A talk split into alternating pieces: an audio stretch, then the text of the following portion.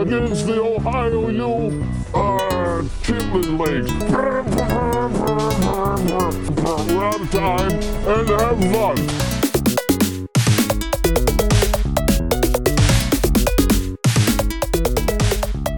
Did I tell you uh, about going to the new pizza place? That's where the pizza house used to be, across from campus. Went- Um, I went with some work people Pizza House? last week. Mm-hmm. wait, yeah. what about last week? I went with some work people last week for Oh. lunch to get to get pizza at this place. Uh, 'cause it's under new ownership. I can't. It's like Gladys's Pizza now, I think. What's the, what was the pizza house? I don't I don't remember what it what it looked like. Um, it, it was the one that was right. It's like right, uh, like on slash across campus. Um, it was like right on Oakland Avenue, past Taco Bell. Uh, and then Capri was in there Yeah, I- recently for a little bit, but you wouldn't have been around. Have I. I don't know. if- Have I ever eaten there? I don't know if I have. Have I? I don't know. We never, no, we, we never really did. I, I was never into it very much, very much whenever it was Pizza House, but it was always yeah, just I know where. Taco Bell is, but I can't picture that place really. Yeah. So anyway, there were a couple younger guys working in there, and me and me and some of the fellows from work, uh, got a couple slices, and uh, so we're sitting. there. I, I made a joke to the one guy because uh, whatever mix they had playing music over the store was playing some like a eclectic mix of stuff, but a lot of it was like heavy, like a new metally kind of stuff. That's so I, Uh, yeah. I made a joke to the one uh, to Jim, the one old timer. I was like, "Oh, did you pick the pick the music, Jim?" He goes, "Oh yeah," you know, he was laughing. But uh, so then so we're sitting there eating, and then uh, Nightwish comes on with Phantom of the Opera and starts playing, and, What? and I'm eating I'm eating my jalapeno like bacon pizza slice, and I'm just and she's like, "Holy shit!" No kidding. Look at That's Nightwish. awesome. Yeah, so it made the pizza taste even better. Of course, as you, as you can imagine. And then after then after Nightwish ended uh, in the Navy by the Village People came on. in the Navy, like right after Phantom of the Opera. Man, why? It's so funny you picked those two things. So I assume one of these guys just had like his phone on mix or something because it, it was playing all kinds of shit. It was it was awesome though. It was pretty, it was pretty great. Uh, so way to go, Glasses Pizza. Your music makes the pizza taste even better. Oh, anyway, Alright. Yeah. You been, lis- you been listening to anything new?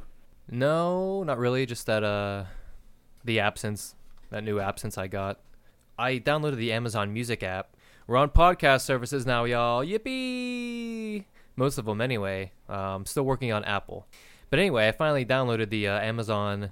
So I, I got in. I got on the Amazon Music app then to check out the podcast and see if it was up there all right and played it okay and everything. And um, so everything I've been buying off Amazon, like all the CDs, whenever it comes with the digital version, I already it was already just in my library whenever I logged in to my account under the Amazon app. So our, so it was just a shitload of music, digital music on there that I bought physical versions of. And the only reason I thought of Oh. this was because that app since I got was on there, and I was like, "Holy shit! Why didn't I get this app a long fucking time ago?" like, how, how stupid of me! I just have all this music I could have been listening to without having. So to, like- everything you bought physically is on there.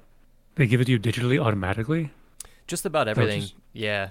Like if uh cuz m- most of the time, I mean not everything, not every single CD I get or album or whatever, but most of them do come with a code where you can redeem your digital version. And so I guess if that happens and you buy it through Amazon, it just automatically uh, adds it to your music library. Um, that's crazy. Just, by itself, and then I so I didn't have to like go in and redeem any codes. It just knew, and so that was really really cool.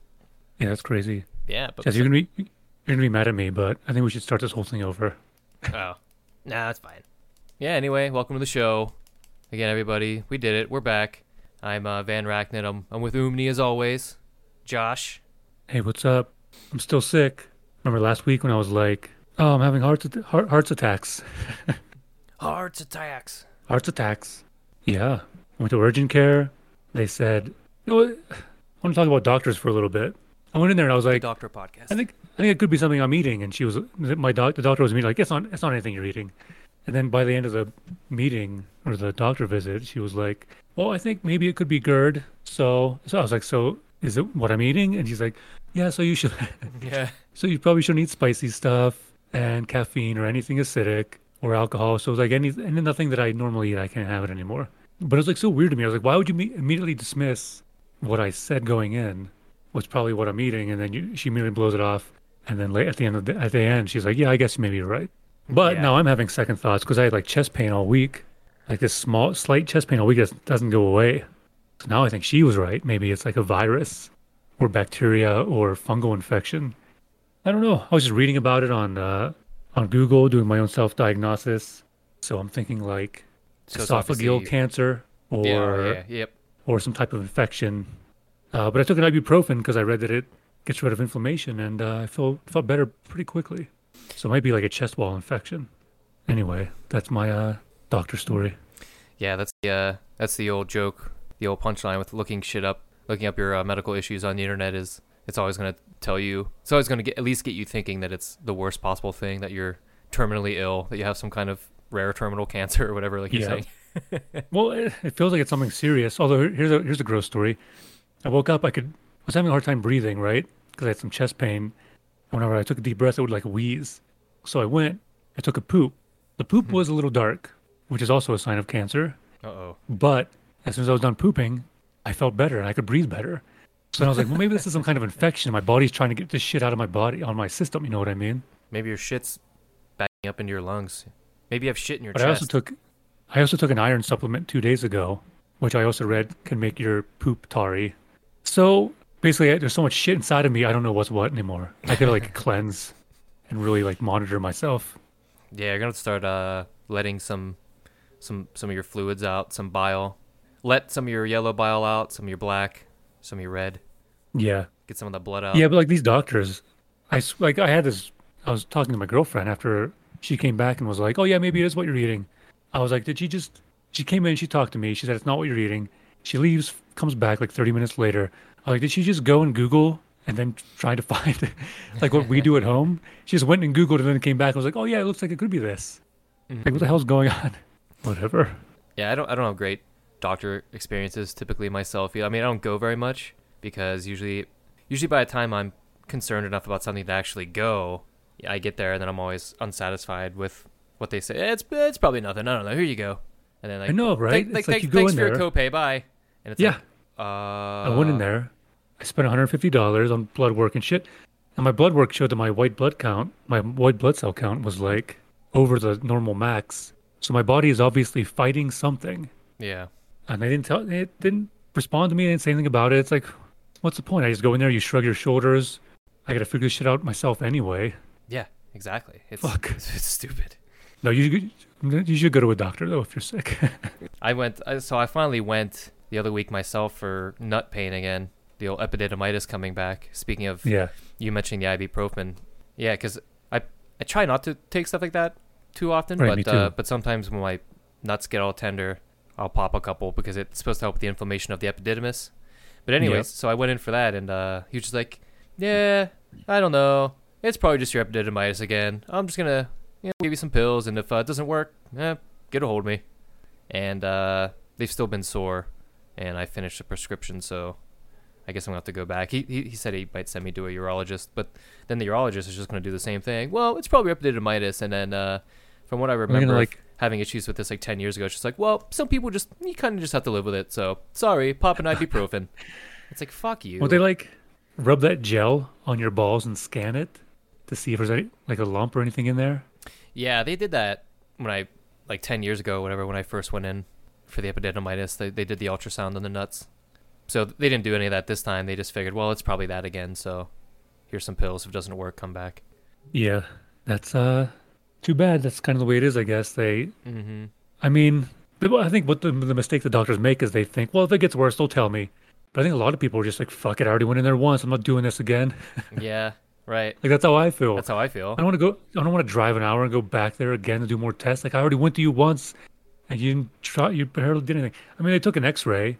They- They tested me for COVID, and I I didn't have it. But those tests can be faulty. Uh, and then they took a chest X-ray, and there was no fog in my chest, so it didn't look like it was damaged. Yeah, it's crazy though. I do have like pectitis or whatever, whatever it's called, where your bone, your chest bone, curves in towards your heart, and it was like. It looked like it was touching my heart. I was like, "Are you sure that's not touching my heart?" And she's like, "I don't think so." And I was like, "Okay." Oh, jeez. She's like, your breathing is at 100%, so I don't think it's that. I was like, okay. Yep. Anyway, should we move on to game stuff? Doctors, dude. yeah, I suppose we should. Yeah, I uh GameStop had a sale the other was it Saturday? Earlier this week, I guess. I saw someone on, on Twitter posted about it. They were doing uh five pre-owned games under 20 bucks for 50 bucks. So I got on it. The cheapest game I got I think was like 18.99, but other than that I got all like 18 19 dollar games. And so, you know, pretty good. I got 5 games for 50 bucks. So I got uh, all Did you PlayStation Crash Team Racing? I heard you. I heard you should have Eh, got that. Yeah, it was on there. I don't know. I'm not a crash guy or a kart racer person, even though, from what I understand, uh, Crash Team Racing is apparently pretty good. But I got uh, I got Death Stranding, just the base PS4 version, because then I'll be able to uh, upgrade it to the PS5 Director's Cut for just ten bucks. Oh so, yeah, that's what I, I was telling people to do a couple weeks ago, right? yeah, Buy mhm. that cheap shit. Yeah, so I got a pre-owned for ten bucks. I'll upgrade it for ten bucks. I'll get the PS5 version for twenty instead of fifty. So there we go. Nice. I got uh, Mafia Definitive Edition. I thought at first it was the collection. I don't need to play three again, but I do want to play one and two. But it's just one anyway. It's just Mafia one. But um, Oh, right. so that's cool. I remember playing it on your PC years and years ago, and Oh yeah, that was crazy. Like I remember when that first came out, and I bought it, and I was like, man, this is better than Grand Theft Auto. Mm-hmm. People don't realize it's the graphics were way better. It was like the story. Well, I can't say the story was better, but I ended up. I think I got more enjoyment out of it than I did like. I don't know what what Grand Theft Auto was out at that time, Vice City or something, or maybe just Part Three. I don't know. mm, I want to But, say I uh, want to say probably maybe Vice City, but yeah, somewhere around that time. But yeah, it looked a lot yeah, if, better. if you look at the graphics of that game at the time compared to Grand Theft Auto at the time, it's like such a crazy improvement over the GTA graphics. It was, yeah, I remember, I remember really enjoying it. I'm sure if I went back and looked back at it now, it, it would look like shit. But And back it- in the day, it was great. Wouldn't the the cops pull you over too, like in the old jalopy? You actually had to like pull off the road, and they'd come give you a ticket and shit. Yeah, I'm pretty sure. It's like the cops were a little more, uh, a little more realistic than realistic. Grand Theft Auto. Yeah, it was more realistic. yeah, you wouldn't just like clip a curb and then they pull out their guns and just start blasting you, yeah. that always blows which actually my might be more Grand realistic. Theft Auto. Grand Theft Auto. Yeah, nowadays that's more realistic. I think there's an article about it on our regular Farsis website. Uh, yeah, that always blew my mind. Like just watching, like in GTA Five, just walking up to somebody and just like giving them a little push, and then they they're chasing you, and then they punch you, and then if there's a cop around, they'll just shoot them dead. like man, that's crazy. I guess it's kind of realistic, but it still seems that largely doesn't happen nowadays. I don't think. yeah, yeah, largely. So I got uh, I got Judgment. Like we were talking about Judgment a little bit Oh, yeah. last week the week before, and so I got that for ten buck. Uh, I got Hunt Showdown. Are you familiar with with this at all? I don't know. I don't think I heard of this. I think I because I didn't even realize it even came out. I I didn't really hear anything about it, but I think I must have read about it in Game Informer or something like months ago. But it's a uh, it's like a PvPvE kind of thing.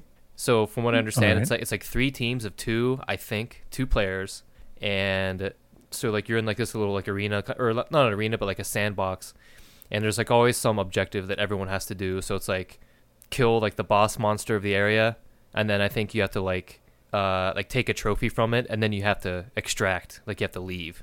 And so at any given point, you know, you, you can kill other players. You can, um, Yeah. like you can wait Is for it kind of like that? Sounds kind of like that. Is it Queen Bee? That, that arcade game where you, you have to compete and you can win in different ways. Kind of sounds like that. Sort I guess as, as far as the dynamics of the the team things kind of go, but it's more but I guess it's more of like I think it's a first person like shooter though. But I think it's like I think it's like old timeier guns and like some spells and like shit like that and like swords and things, you know, like like it, it looks Yeah. like bloodborne kind of feel, except Huh. maybe less Victorian, I guess maybe is what I'm saying. So so anyway, yeah, it has yeah, good reviews. I yeah, it's pretty decent. I I think it's got like mostly I think it averages around like an eight or an eighty or whatever. All right. But um, That's good. I, how weird. I don't think I've heard of it. so yeah, just a bunch of teams of people. Like I guess you can kind of help each other, but but by the end of the game, only one team can win, obviously. So so I guess from like I guess like sounds a big thing. Like you have to be like you should try to be quiet because if you're like going for an objective, it's gonna it's gonna alert the area around you and it's gonna like lure the other teams to your location to like check out what's going on. And then Yeah. like and then if so if it's like something you have to kill and get a trophy from, maybe maybe you wait and you watch another team kill the monster and then you run in and then ambush them whenever they're weak after they kill it and then kill them then you get the the objective item, and then maybe you Oh, get out yeah. it, or like Like a MOBA. Sounds like a MOBA. Mhm. just shit like that. So that sounds really neat. Anyway, uh, I like good. I like small team kind of semi-competitive, but also cooperative kind of things. So that should Yeah. be cool. And then and then I also got the the Dark Pictures anthology, Little Hope, the second one. I I can't remember if we were talking about that on air or off, but I was thinking if if we start streaming one of these months, that might be fun for us to do, kind of like a co-op Yeah, I think we story. probably experience. should. I mean, since you're taking care of this podcast mostly with the editing and stuff, maybe I can set up the streams and I can take care of the uh, stream show, and uh, that way we're both doing more Yeah, equal shit. Mm-hmm. Uh, Yeah. that'd oh, that'd how about this? If we if we hit ten podcast episodes, I'll start working on putting some merch up. Oh yeah. Yeah, we hit lucky number ten. Okay. You know what? I thought about how exciting that'll be to sell like T-shirts and shit, but I also don't know who would want any. But Well, We'll me. yeah, me, yeah, us. I'll wear. No, 'em. you know what's cool? Speaking of going back to bringing some music back into this, uh, you know Froglord, right? Oh yeah. Yeah. Uh, so Froglord, uh, it's like this stoner slash death metal. It, it, it encompasses a few different genres, but I would say mostly stoner slash death metal, I guess. Uh, really awesome music. I think one dude, he just does everything himself pretty much. Um, so he was selling merch for the new album, um, The Mystic Toad. Good album, great album. All of the, all the albums are great, except for maybe like the original album. It's a bit raw and it's okay, but like the last three albums I, I've I've loved. But anyway, he was selling merch, but he's from the UK, so I uh, I went to buy some a shirt, but it was like the shipping was twenty two dollars, so it was more expensive than the shirt. So I Shit. he was so he posted on Facebook like, "Hey, I'm selling this merch," and then I commented and I was like, "Hey, I'm uh I'm, I'm a bit of a cheap bastard, and I don't really want to pay forty five dollars for a shirt." I was like, "Have you thought about putting things on Teespring?" And he was like, "I never heard of Teespring, but I'll look into it." And a week later, he was like, "Hey, my shit's on Teespring. Anyone wants to buy it?" So I helped get Froglord merch on Teespring for for the Americas and other countries, and I bought a couple shirts. Ah, look at us. We're influencing things. That's great. That's awesome. We're even influencing the music world, getting getting the merchandise over here to the states. No, that's really awesome. yeah, though. it's funny because even my girlfriend bought one for her brother in Korea because he loves frogs. not because He has some pet because he frogs. frogs. And he has some pet frogs, and he started and she told him to check out Froglord, and he was like, "Yeah, this is awesome." So then she bought him a shirt. oh, kick I guarantee you, he's going to be the only Korean with a Froglord shirt. That's that's fan fucking tastic. I know. Um, if we do get merch, uh, we should do mouse pads. Get a Ragdoll Gamescast mouse pad because I need to replace my Blizzard Entertainment one that I've had for years. I didn't, yeah, the merch is all for us and our ten other listeners. I didn't realize that I'm I'm supporting misogyny in, in the games industry with my mouse pad. I've been doing it. I've been doing it the whole time, and I just because I, I haven't even thought about it in a long time. Like what my mouse pad. I, I've had it since playing Warcraft in like high school, and I, I looked down the other day. I was like, oh yeah, I have a Blizzard mouse pad. Yeah, Can be streaming with no. that. People will think I support assaulting You do. you do though. You do support that. No. Yeah, no, you tell me off air. so, yeah, what would it take you? Fucking Well, women. I don't know. I don't know if we talked about this on air, but what would it take for you to ban a company or a game? yeah. Would anything do it? Like a, like a company you love, a game you love. Like, what would it take? What would offend you so much that you would give it up? Yeah, we were talking about that a little bit, but I don't know. I don't think I ever said chimed in on on that, on that part of it. So I, honestly, I don't I don't know. It would have to be some really big world stage political shit. Like like they'd have to be supporting Nazis or something. like, like the equivalent of being like a Nazi sympathizer or something like that. I think it, would it would take for me to like not listen to a band's music or or buy games from a company or, or to truly ban a product like that. It would have to be something pretty big. Because I've always been a kind of I don't have any issues separating art from artist kind of thing. Right. Of course, you know I um, I love H.P. Lovecraft and stuff, and of course he's a giant racist. But I, yeah. I can hold You those two the name of it? ideas in my head at the same time, and it, it doesn't bother me, you know. Yeah, I think of the name of his cat like once every two weeks. Yeah, yeah. For some um, reason, I read that. in, Rats like, in the of his- Walls. I guess it's in one of his short stories. yeah, rats in the it? walls. I think. Yeah. Yeah, Rats in the Walls. That's it. Yeah. For some reason, that name. Maybe it's because I love cats and my cat's always walking around. But yeah, you'll have to Google that, listeners. We can't say it out loud.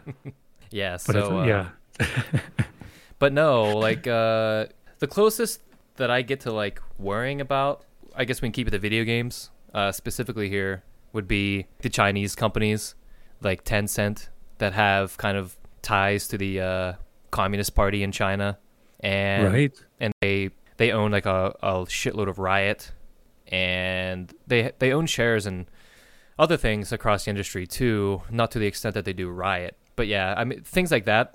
Uh, Yeah, I, I I guess give me pause for concern, but I I, still wouldn't outright Yeah, the boycott Chinese government- the Chinese government does a lot of fucked up things, but buying from China or not trying not to buy from China is almost impossible with anything you're buying. It's Mm-hmm, absolutely. you know they have their they've dipped their fingers in everything, and it's like how do you even avoid it? And it's sad. Like I, I don't know if this sounds far left of me or something, but I I almost maybe not far left because it seems like Joe Biden is more friendly with China than Trump was, but I wouldn't I wouldn't be uh, opposed if like the U.S. government was like, hey, if you work with China, we're gonna like I don't know, like tax you harder or I- implement some kind of uh, negative uh, effect of like working with these companies that are basically you know enslaving a certain uh, a certain people of their population, like the Uyghur Muslims, and Mm-hmm. Yeah. they're doing a lot of fucked up shit to those people, according yeah. to concentration camps and some stuff. some articles. So it's like, and then China's becoming the new superpower, and they're not a good, they're not good. No.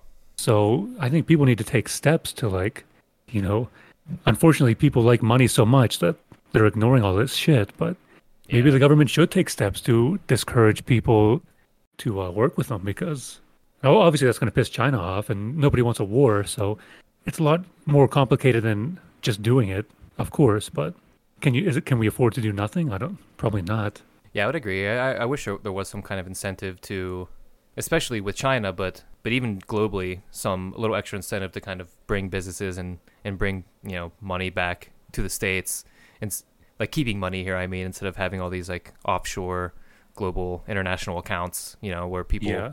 tax havens Yeah. and shit like that. You know, th- Right. be- people have been doing that forever, and they haven't Mhm. figured out a way to stop it. So it's like it just feels hopeless. Right. Yeah. I feel like the government can't do anything right. yeah. So yeah, that's uh, in a perfect world they would do something. I, I don't know. Yeah, I don't know what steps it would take or anything, but yeah. I don't know. Has Blizzard ever donated money to like BLM or anything? I, I would assume they probably have, as many many companies have, but I don't know for sure if they have. I'm But I was thinking like totally sure. if they if they announced like, hey, because we're talking about what would what would stop us from buying a game, if they were like, hey, uh, we're gonna give ten percent of our sales from the Diablo two remake to BLM, I wouldn't buy it. That's what Mhm. like I wouldn't do it. So Yeah. that's And- something that I would I mean, yeah. I would uh I- I just don't I think it's a good that. That makes sense. organization. I don't think they've really helped many people. I think they're divisive. They've made tens of billions of dollars, and where the how many people in their community have they helped with all this money? Like, where's the money at? Where's the money? Anyway, not to go on a political rant, but Quid pro quo. Follow the money.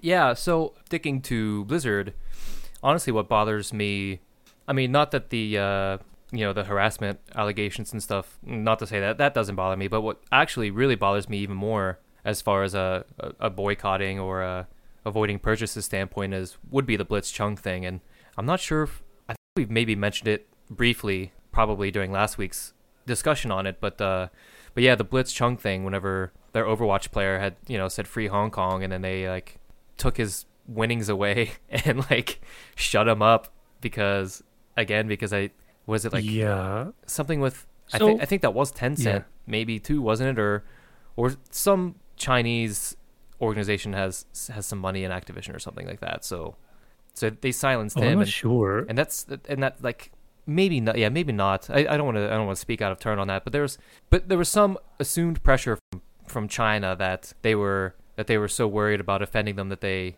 basically silenced this guy Oh, and, yeah. and, and stripped his money away and and that kind of thing is much scarier to me than Right? than Have you seen all of these videos of John Cena lately speaking Mandarin and like apologizing for shit? i know that's so weird There's like a few different videos of him just speaking. Mandarin and saying weird shit. yeah He's so, it's so creepy.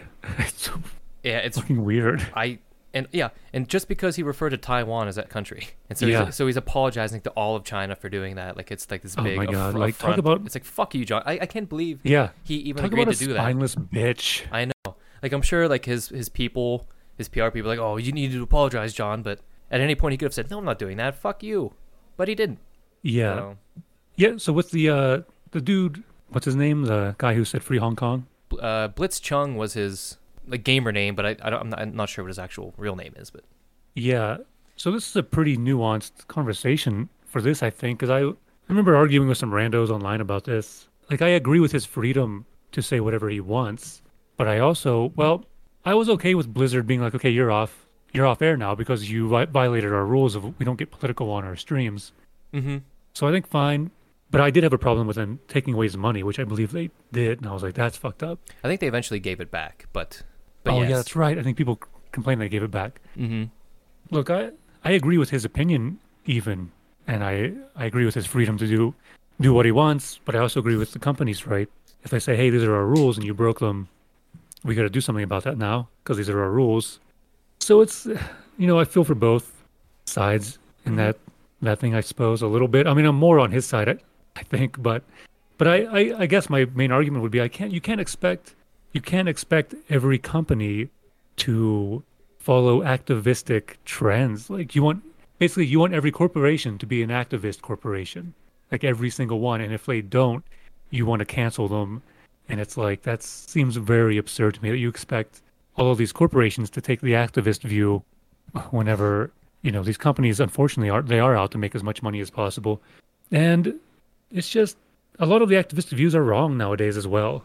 So it just bothers me that they expect. It's almost like how, you know, like the Republicans were trying to pass the pull back some of the voting, the uh, like they want to require you to have an ID to vote, and and then they they loosened up some of the uh, voting restrictions because of COVID. So then after COVID was after the election was over and COVID was going away, whatever six months ago, four months ago, something, before it got bad again, the Republicans were trying to like change the laws back to how they were, and then all, everyone on the left just labeled them as like racist, whatever nonsense garbage. And then like they pulled like the All Star game out of that city because of it, and they moved it to another city, and because they didn't have the because the city trying the state trying to pass these laws didn't have the right message or whatever, and it's like oh, Yeah.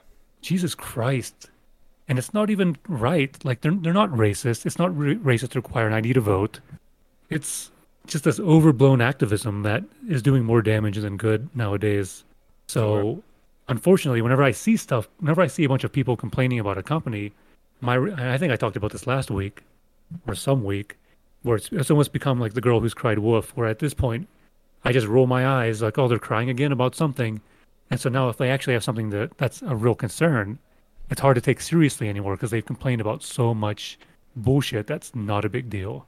Sure. Um, I think that's why it's extra important then to like I, I understand that initial reaction and that makes sense, but I think that makes it even more important to do kind of what we're trying to do and actually look into these issues in depth and see if we can't parse through them and, and try to figure out what's the nugget of truth somewhere in the center, like what's really going on. I know last week you were talking about there is such a thing as an objective truth and it's usually somewhere in between everything else. You kind of you might have to work to find Right. it, but uh, I think that's usually worth worth doing. I know it's you, you know it's it, there's a benefit to doing research on something, reading up, figuring out what's really going on, and trying to form somewhat of an informed opinion before. And I said this last week too, but before jumping straight to Twitter and uh, ju- uh, jumping on the activism with everyone else and just blindly condemning things and shit talking them, and then because even like the stuff with the the Blizzard lawsuit, the people like a lot of people condemning it are condemning it in a very like aggressive way. Like fuck this. Those people at the top need to fucking go. Get the fuck out of here. There's no fucking place in this world for you. If you if you want to protect, get the fuck out. You know, it's like, and it's like, it sucks what's going on there. But come on, like, like Yeah, is that is that not really even what's going on? It's what went on like right like 10 years ago. It's like they've already said we've made these changes. We're not that company anymore. You're you're looking at our past and you're acting like we're still that way and we're not. So what Mm-hmm. it's like we've already changed and you're complaining about our company currently even though we're not that way anymore. It's like we've already done the work to change, but you're still demoni- demonizing us anyway. So what the Uh-huh. fuck do you want us to do? you know, again, it's it's a very complicated thing. It's it's going to take more than one Kotaku article to to really get the full picture, and so and so again, it's just like you can't just read one article that's already telling you what to think about it, take that at face value, and then jump to Twitter and and and then get involved in that and jump on that kind of gang mentality where it's like if if you're not calling for these people's heads to roll, then then you're also, I guess, a part of the problem or something like that. Like you, Yeah. you just need to be on the offensive with this and use a lot of hostile language, or else you're complicit Yeah, or it's the- something. It's the scary. It's the scary mob mentality of you're either with us or against us, and there's no thought involved. They don't Yeah. give a fuck if you think about it and you know more about it than they than they do. You just have to think exactly like them, or your head's gonna roll. My girlfriend had some, a couple friends over last weekend, and uh, it was a couple, and the uh, girl in the couple, she plays video games, and we were talking about she loves Hearthstone, and so do I. And then she's like, but she's like, but with all that stuff going on with Activision Blizzard, I deleted my Hearthstone. I was like, wow. I didn't say anything else it's- because I mean uh, we talked about some political stuff while they were here, but it just wasn't. Uh, it was my first time really meeting them, so it wasn't really worth digging in too deep yeah, at that point. But too deep. but yeah, so it, it, it does affect people. People are deleting their Hearthstones. People are stopping. Obviously, there was a big transition in the World of Warcraft. I mean, people left World of Warcraft into Final Fantasy 14. Yeah, And I think a big part of that transition was this That's Blizzard Activision stuff. Uh, I mean, I think Final Fantasy 14 is an awesome MMO, just as good as World of Warcraft, I think. So people should try it if they haven't tried it. But I think a lot of people are leaving because of this political stuff as well. Mm-hmm. Past few weeks. Yeah, that could be. I know there was uh, some huge influencer that kind of jumped ship too, and that a lot of people kind of took his lead on that too. From what I from what I heard about that. Oh yeah, and then also I guess the latest WoW expansion was shit. I guess it was super buggy or something, and like people were really pissed off. So I guess they left because of that as well. Mm-hmm. Perfect Storm. Perfect Storm was shit. Perfect shit storm. Yeah, perfect shit storm. Eye of the shit storm, the new uh, battleground in Warcraft. You ready to get into some updates then on the on the lawsuit? You wanna you wanna transition? Yeah, go ahead, lead the way. Lead the way. Hot uh, Wheels. Oh, I'll follow you. Okay. So, um, yeah, I, I did a lot of reading and info dumping. Uh, speaking of shitstorms last week. Uh, so I'm gonna try to avoid that this time, listener, and just kind of try to give you a brief, uh, a more brief update on, on what's going on. And yeah, we'll, we'll keep an eye on this moving forward. But I think things are gonna start to calm down though now, generally, at least until uh, it gets to the case. But anyway, since our last episode, uh, over 3,000 current and former employees signed an open letter that condemns the company's leadership and the internal responses from the likes of uh, now former President J. Allen Brack. Uh, he stepped down from the role in a move, uh, in a move which some claim could be intending to scapegoat Brack on uh, on the side of of the company. But anyway, and then also Executive Vice President and Chief Compliance Officer Frances Townsend, whom the letter calls quote to stand by her word to step down as executive sponsor of the ABK Employee Women's Network, um, unquote, which uh, which she has done, and as of a couple weeks ago, according to the Washington Post. Um, but we're just now hearing that she stepped down, but it says she did it a couple weeks ago. I don't know, whatever. Uh, the letter also calls for improved employee conditions, especially for women and marginalized groups, as well as an end to mandatory arbitration clauses in contracts and a company wide task force ensuring and promoting equal employment and promotion opportunities, harassment prevention, and so on for women. Um, many employees also participated in a demonstrational walkout, which thankfully they were paid for, at least the World of Warcraft team, as senior software engineer Valentine Powell ensured the leadership team will pay employees for the time spent on the walkout.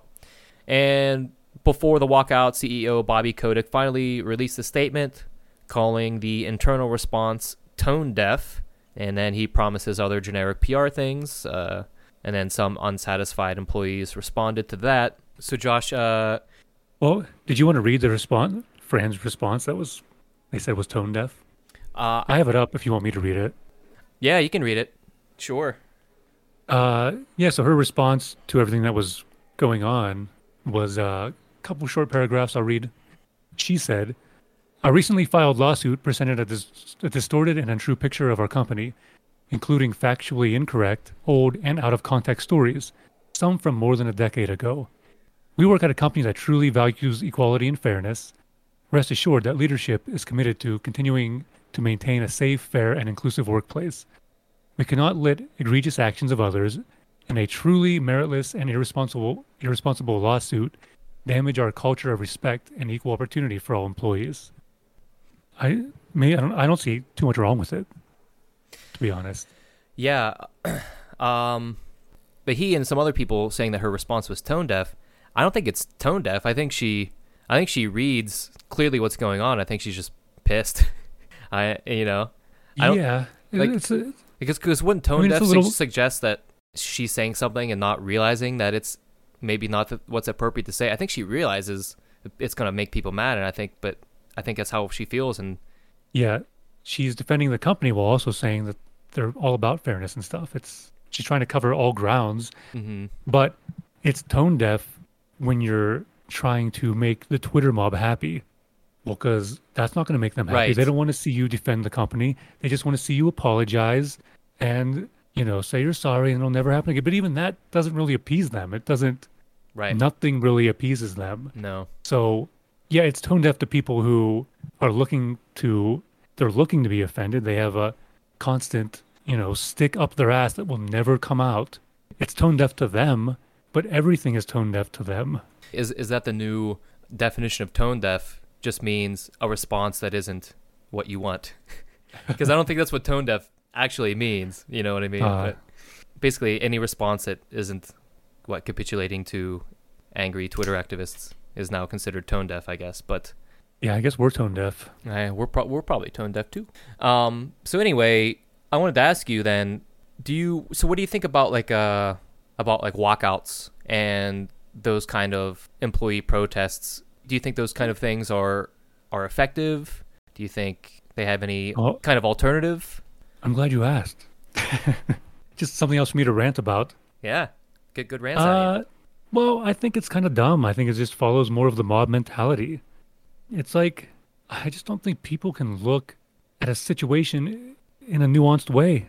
They, I mean, the I, I think I talked about this last week about Riot having their big walkout, and it just kind of makes me roll my eyes. It's just people, you know, I mean, they're- have pictures of this walkout, right? And they have Uh-huh. like holding up signs of like nerf male nerf male privilege, stuff like that. they're holding up signs that say shit like that. It's like fuck off. Yeah. Like, you get paid to go outside and do nothing. It's like, I don't know, if Blizzard's listening, hire me. Do you need someone in localization or writing or editing? I won't walk out and make you pay me for it, and I won't cry about dumb shit. Like, it's just, I know why these people are doing it, right? They do it because they think it's the right thing to do. It makes them feel like good people that they're out protesting for the right thing. I think it's mostly a selfish thing honestly. I think a lot of people do things that they think are altruistic, but they're actually doing it for their own image. If you looked at this, if you looked at the details of this case and you saw that, if you saw that like this isn't how it is anymore, especially if you work at the company and you've never seen these type of things happen, and now you're protesting because somebody's talking about things that happened 10 to 15 years ago, now you're walking out. You've been- working there for years and you've never seen it happen there. Like, what are you Mhm. protesting? You're protesting the past? Like, it's done. The past is over. And if that shit's not, if it's still not happening at the company, why are you protesting? And they went out there to protest against, you know, males, male privilege, and they're also asking for a union. So they're doing something's. They're they're basically kicking the kicking the kicking the not enemy, but they're kicking Blizzard while they're down. Hey, you guys are really hurting right now. You have a lot of bad light on you. Now let's ask for a bunch of shit as well. So our job is better. We get paid more. Blah blah blah. We have we can form a union. Like they're they're they're doing all of this now while while they can. And Yeah. I don't know if that's necessarily good. Well, I think that's part of it, right? The spotlight's on them now, and whenever the spotlight's on the company, that's whenever, and they're kind of forced by public opinion to, to actually to make changes when while the you know while the eyes on them. I, I think that's part of where that comes from. Uh, That's whenever you that's whenever employees can uh, try to get some change happening from the top down is is whenever there's actual pressure from the outside on it. Because otherwise, nothing's probably going to really change. And I was gonna say, do you, so? Do you think um, because I think they just walked out for one day, right? I don't think it was something they kept doing. I think it was just one day. And so I think maybe if that's the case, then I think maybe for some employees it was just kind of like a show of support and solidarity and things like that. Maybe not everyone who walked out was actually is actually super like anti male or something, nerfing male privilege or anything. But uh, Well, yeah, I'm sure not all of them were, but there were multiple Yeah. people holding up those signs. Uh, was it only one day? I thought it was maybe at least three days, but maybe you're right. one article I, I read about it though, it talked about Wednesday and then it mentioned a Thursday, but it didn't say anything. But I didn't know if it, if that was just a mistake or if it was actually multiple days. So, but anyway, from what I understand, it's not a full blown strike though either. So you know they're not taking it that far. At least I guess I could see a one day walkout to you know drum up support and awareness and stuff. You know while the spotlight's on, I can see that personally. That that doesn't bother me so much. But uh, Yeah, I mean, I don't know. It's just people are too quick to react before they have the full story, and and they do it because they look they they think that they're doing the right thing, and if if it's as simple as that, maybe it's not so bad. But but I- like I said, I think a lot of this is to make themselves look like they care about the right thing. But if you're not informed on what's going on, then you don't care. Like there's too many people protesting and speaking out on things who don't know what the fuck they're talking about uh something else I was going to say there, and uh, I lost it. Yeah, you'll have to forgive me. My I woke up with some kind of like my brain's been fuzzy because I think I have a fever. I think I'm kind of sick. So uh, yeah, I don't know. Do you have anything else to say about? fuzz brain. Yeah, I got a little fuzz brain. Um, Hope it's not COVID. Yeah, so the main reason I bring up uh, Kotick's response is uh, he states his company has hired a big time law firm, Wilmer Hale. Wilmer Hale! Who has worked with companies against the formation of labor unions, and perhaps most glaringly has been working with Amazon to prevent its employees from uni- unionizing. Uh, so on the surface, one might argue it appears Activision is rather than rather than actually working toward improving its employee treatment and practices, is actually seeking help with social and reputational damage control while merely expressing how much it cares and wants to work to justify, or I mean, to change industry culture. Uh, so public mistrust with the partnership with Wilmer Hale seems justified. Um, I know you said Yeah. kind of prior to recording that you don't know so much about unions. Um, Yeah, but, but I mean, there are what do you some think of that? unions who aren't good, and there, are some unions who can hurt the company or the worker. I mean, it depends on which union it is. Um, there have been great unions in the past. Mhm. I'm not so sure if unions today are the same as the unions in the past. I know they tried to start a union for the voice actors for video games, right? I've heard some prominent voice actors was come out and say say that they think that that's a bad idea. So it's not just like you hear union and you automatically think, "Oh, good," but you have to look into the complexities of what it's going to change in the industry, and if it, it really is good for the people in the company. Like they should both the company and the people should both kind of benefit, in my opinion, from a union. If it hurts one completely and helps another completely, then there's always going to be like a fight there between the company and the workers, and you don't want that. I don't know. You want to find some kind of compromise that works for both people. And, and I don't know. I don't. I don't, can't talk too much about the what they're fighting for in the unions because I don't know exactly what they're asking for. Although I do have a question. What do you think of like the people who who went out on the walkout to protest? What do you think like whenever they go back into the office and they see their coworkers who didn't go out with them? Like, do you think it'll be like a bit of tension between them? You know what I mean? Like, is that does that make the office space weird? Yeah, yeah, I could.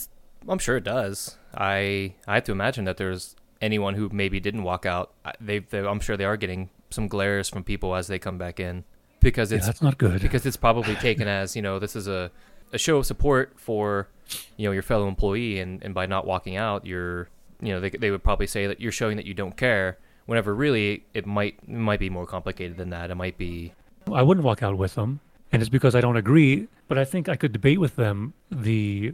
I, I keep using the word nuance, but I think I could debate with them the nuance of the situation and say, hey, I don't necessarily disagree with you completely, but I don't agree with you completely either. But I think that's why the activist mindset, especially nowadays, well, maybe it, I think maybe it's probably always been like this, but it's very divisive. Where it's like, hey, if you're not if you're not with us, you're against us. And to go back into your workplace and look at some of your colleagues and friends now as maybe even enemies is going to lead to some bad things, whether it's just relationships falling apart, uh, maybe even some people, I don't know, not getting promoted or not. Here, here's the thing: if I if I was in charge of a company and I saw people walking out for things that happened ten years ago and overreacting and not doing their job for a few days, and then you know blaming me for having white privilege or something, and if they were good at their job but someone else was equally as good at their job, but they weren't as much of an activist, I would move up the other person. I'm not going to move up the person who's going to cause more trouble for me and my company. That's, You know what I mean? that's part of the problem with the culture at this company. Favoritism. Only the only the males are getting ahead. But my favoritism, that favoritism is based That's on retaliation. their favoritism. It's a reaction to how they're acting. yeah. If you want to make work political, you got to understand there's going to be some repercussions for that. Mm-hmm. Yeah, that makes sense. In the worst case scenario, a, a union can protect a potentially very, very shitty and Like the teachers union. a very shitty employee from uh, from dealing with any repercussions for their shittiness. Right. Like the teachers union, they want to fire a bunch of teachers who suck, but they can't. hmm Generally, I think unions are a good thing.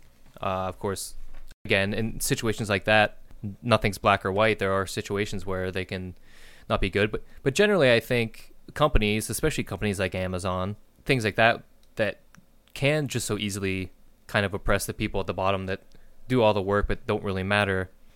I think Amazon The essential workers. I would I would support a union for Amazon workers and things like that. I think uh, you know the power of collective bar- bargaining. Sometimes yeah. you you are just a nameless, well, maybe not a nameless, but you're you're an anonymous name on a sheet. You're a number, and these people up top don't see you as a person, and and so sometimes it takes kind of you know the, the power of coming together and collective bargaining to remind these people that you know the the people at the bottom of the chain are the ones that are keeping everything going, and uh, and sometimes you, you got to give a little back, show show a little respect to the people at the bottom, and not just treat them like total shit all the time, like like you hear with the Amazon employees not being able to even like take restroom breaks and stuff because they're so busy and like pissing their pants and things. Yeah, Um, yeah. I've been saying for years. I think people, whenever a company becomes so big, I think people should be fighting for those jobs. Like I think McDonald's and Walmart and Amazon should be paying even their lowest skilled workers. They should be paying them really well They should. because that company has so much money. Yes, I agree. And uh, and I just saw an interview. I, well, I, I watched Timcast and I saw Papa John on there, and he was talking about how when he was in charge of the company, he gave all his workers bonuses and tried to really set a good standard for the company. And and there's not many owners like that. I know like Chick Fil A, and he's Christian. And here's the thing: is like, uh, and Chick Fil A and In and Out, they take care of their workers too, and they're huge companies, and they pay well. And I think they pay for some college tuition and stuff, and I think they maybe even provide benefits. But the point is, these all three of these places are Christian-run places, and they all, well, they Papa John's did before they kicked him out. They kicked him out, and then they got rid of the bonuses for the workers and stuff. But these Christian-run places that are huge, Those bonuses went to They- Shaq. they try to, they really try to take care of the workers and make them happy. And you can tell when you go there, the workers are happy. Every time I go to Chick Fil A, they're pretty happy. And In and Out is the same thing. And it's because, from what I've heard, um, a manager at In and Out makes like over six digits a year. Shit. But at every In and Out here in California, though, if you go there, there's huge lines. Like they're so busy. It's crazy. Mm. But uh, yeah, and I'm, I mean, I, I would, I consider myself an atheist of sorts. But when you look at this pattern of like these people who are raised Christian, they take care of their workers better in a lot of cases. Uh, why did we get on? Why, why did we start talking about this? oh, for unions and stuff. Unions and the, Yeah. the people at the top treating the people at the bottom with some decency. Yeah. Yeah. So I think that other companies like Walmart, McDonald's, and stuff like that, they should pay their workers really well. And I think in California, Walmart did start doing that a few years ago. I think I think they start people out there now at like seventeen dollars an hour here in California. So I know Walmart in California is not as bad as it is in some other states, I think. But yeah, I mean, if you're a big company and you put your money back into your workers, they're more encouraged to do a good job. They're happier. It all comes back to your company, even though, yeah, it's costing you more money, but it makes your company look better and run better and Mhm. have morale. and don't not have all this negative fucking news. Yes. Yeah, em- employee morale is a big thing too. At my day job, I'm a I'm a member of uh, our union, and our union does a lot of good stuff. And the union, generally, I mean, I can't speak for the real high up administrators, but it seems like the union has a pretty good relationship with the campus and the workers. Like kind of what you're saying, where they are a good mediator, where the union's kind of always been there, so it's not necessarily a, uh, well, not traditionally a relationship of tension, though. With COVID and Yeah, a lot of not- shit happening lately, it kind of has been. Hold on a second. Right. Yeah. Maybe. Okay. Uh, of course, lately with COVID happening, they were looking to get rid of everybody. They got rid of all the afternoon shifts just to save a couple dollars. They made everyone go day shift, uh, which is like just making general goings on on campus just like super disorganized and morale's really low. They were trying to get rid of us for however many months. People aren't happy. No one gives a shit, Yeah. and and it just uh, th- things are really bad. And so maybe there's some more tension with the union now. But I, I see a lot of people who are union due paying members are getting pissed that the union isn't doing enough for them. You know, so I mean it's it's complicated Right. shit and it's different company to company, but Right. Some Is it kind of like people in charge of the union could be badly mishandling things, or they could be corrupt themselves? It's possible. Yeah. Um, unions have a board of directors like any, you know, sort of organization or whatever. So you have your president, your vice president, a secretary, a treasurer, all that shit. And so any number of those people, and, and especially with with a you know small town in Western PA, a lot of people are related to or somehow know or went to school with maybe some of these administrators, you know, some of these union people. So whenever people know each other so well, maybe there is some more room for, you know, I don't want to say corruption because it's not that big of a thing, but no. but you know what I mean, like Special treatment. yeah, like stuff like that, a little like a little schmoozing, a little Yeah. uh like something rubbing, but um, but I know I don't feel valued from the higher ups at my day job, and they they Right. seem like pretty sleazy people, and uh, Yeah. and, and I and uh, and I know that I'm mostly happy with what, how the union's been mediating this last year of bullshit. But uh, so I don't know. I generally support unions. I, as far as the video games industry goes, though, to bring it back, I don't, I don't know how that would look because, of course, you know, you have like this, well, like the the Screen Actors Guild and shit like that is, I think, a union, or the Screenwriters Guild and things like that. Yeah. And I've, I've heard people, professional, working, creative people, say that they value it, that they value their union. But as far as a, Yeah. uh, like a like I, I don't know how a like in the video games industry would it be an industry wide union like that that protects everyone regardless of what company they actually work at or Yeah. How would that work? like how would it even work i don't know because that seems like there'd be there'd be a lot and that, Yeah. could, and that obviously could be very disruptive too but i don't know disruptive in a good or bad way i'm sure the you know the Mhm. uh, the executives of these companies would tell you bad i'm sure a lot of the My lower down employees would Yeah, probably tell don't you know, good like- but so all video game workers automatically. How? How would you even decide what's a video game worker? And because I am technically, but would I be in that union? Like, it's, I don't. Yeah, do you, do you split up developers, writers, uh, artists? Yeah, like I Or is it only for companies that make so much money per year? I don't know. My my initial reaction is it sounds like a bad idea. mhm. Knowing nothing about it, it sounds comp like how does that even work? And like, what exactly are you asking for? I mean, maybe we can take if that information is out there. Maybe we can look into it and make it a topic of the show because I don't think we we don't know enough about it. right, right, right, right. So last thing I'll say about unions is they are generally going to do more to protect the individual employee lower on the ladder than than an HR would. Usually, human resources departments are there more to serve the company that they are under more than the actual employee. So, I so I don't know. I don't know. I generally again I support unions, unionization, but I don't know how that would even begin to work in the video games industry. So, there we go. I guess we can move on to that. You want to talk about the Cosby Suite? Yeah, my favorite suite. As we transition to the uh, Cosby Suite update, the Crosby Suite update, uh, I wanted to note that last week we talked about Alex Afrasiabi, who was one of the ones in the in the Cosby picture, and he was like Yeah, one of the only people named in the lawsuit for being such a sleazeball sounding kind of dude. But anyway, I had said that he left the company last year in June, but Blizzard has since said that now that he was fired. So I think Huh. I think they're just saying that to look better. I think they probably asked him to step down and then he did, but now they're saying that it was a firing because it makes them look better or something. Maybe Oh, That's just was a year ago, yeah, so we don't know why. Yeah, because everything I had read when this lawsuit was fresh was he stepped down last year. He left the company last year. But now, since this lawsuit came out, Blizzard made a statement like, no, no, we fired him. We shit canned him for this stuff. I mean, they t- technically probably did, but it seemed like they weren't they weren't as ag- aggressive about it before. They kind of just let him leave and didn't say anything about it. And now they're Right. now they're being like, no, we got rid of him. See, we're we're doing what you want. So I, don't know, I just thought that was interesting to note. Yeah, How that you want to talk about the How that- Cosby picture and Yes. So anyway, speaking of Afrasiabi and the Cosby Crosby suite, Bill Cosby, now now free rapist Bill Cosby, and not the captain for the Pittsburgh Penguins, Sidney Crosby. Man, I can't believe they let him out. I know it's so weird. I read that and I was like, what the fuck?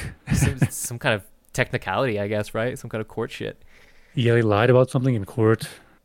Boy. Anyway, Um, so we were talking off air when we heard about this because everyone was like, "Oh, see the Cosby Suite, there's this misogynistic culture of, you know, assault and stuff against women. They even deify might be a strong word, but they even you know look up to Bill Cosby and stuff. That's how deeply sown this this culture goes at this uh, company. And so and so we so we were talking off air that well, when did it actually become popular that all these allegations against Cosby become popular? Because the the BlizzCon Cosby Suite photo going around was taken in was taken at BlizzCon 2013. yeah. So what happened was Kotaku dug through, uh, I don't know, Blizzard's social media or whatever and found this old picture from 2013 of a bunch of people who work for Blizzard sitting around holding up a big picture of Bill Cosby and laughing. So that's where this picture came from. And yeah, like you were saying, we were like, well, when what when was that picture from? And I was like, oh, it's from 2013. Okay, wh- when did everyone find out about all these uh, like litigations against Bill Cosby? It was like between one and two years after that picture was taken. Okay, yeah, yeah. So I have a I have a little timeline here. I'll break it down real quick. So yes, so Cosby's rapey nature it wasn't really more widely known until 2014, so a year after that photo, because and I didn't know this until I doing research, but so apparently this came to light whenever because Hannibal Buress was doing a stand-up bit about Cosby and his misconduct, and so I guess that's kind of what turned like more attention to it.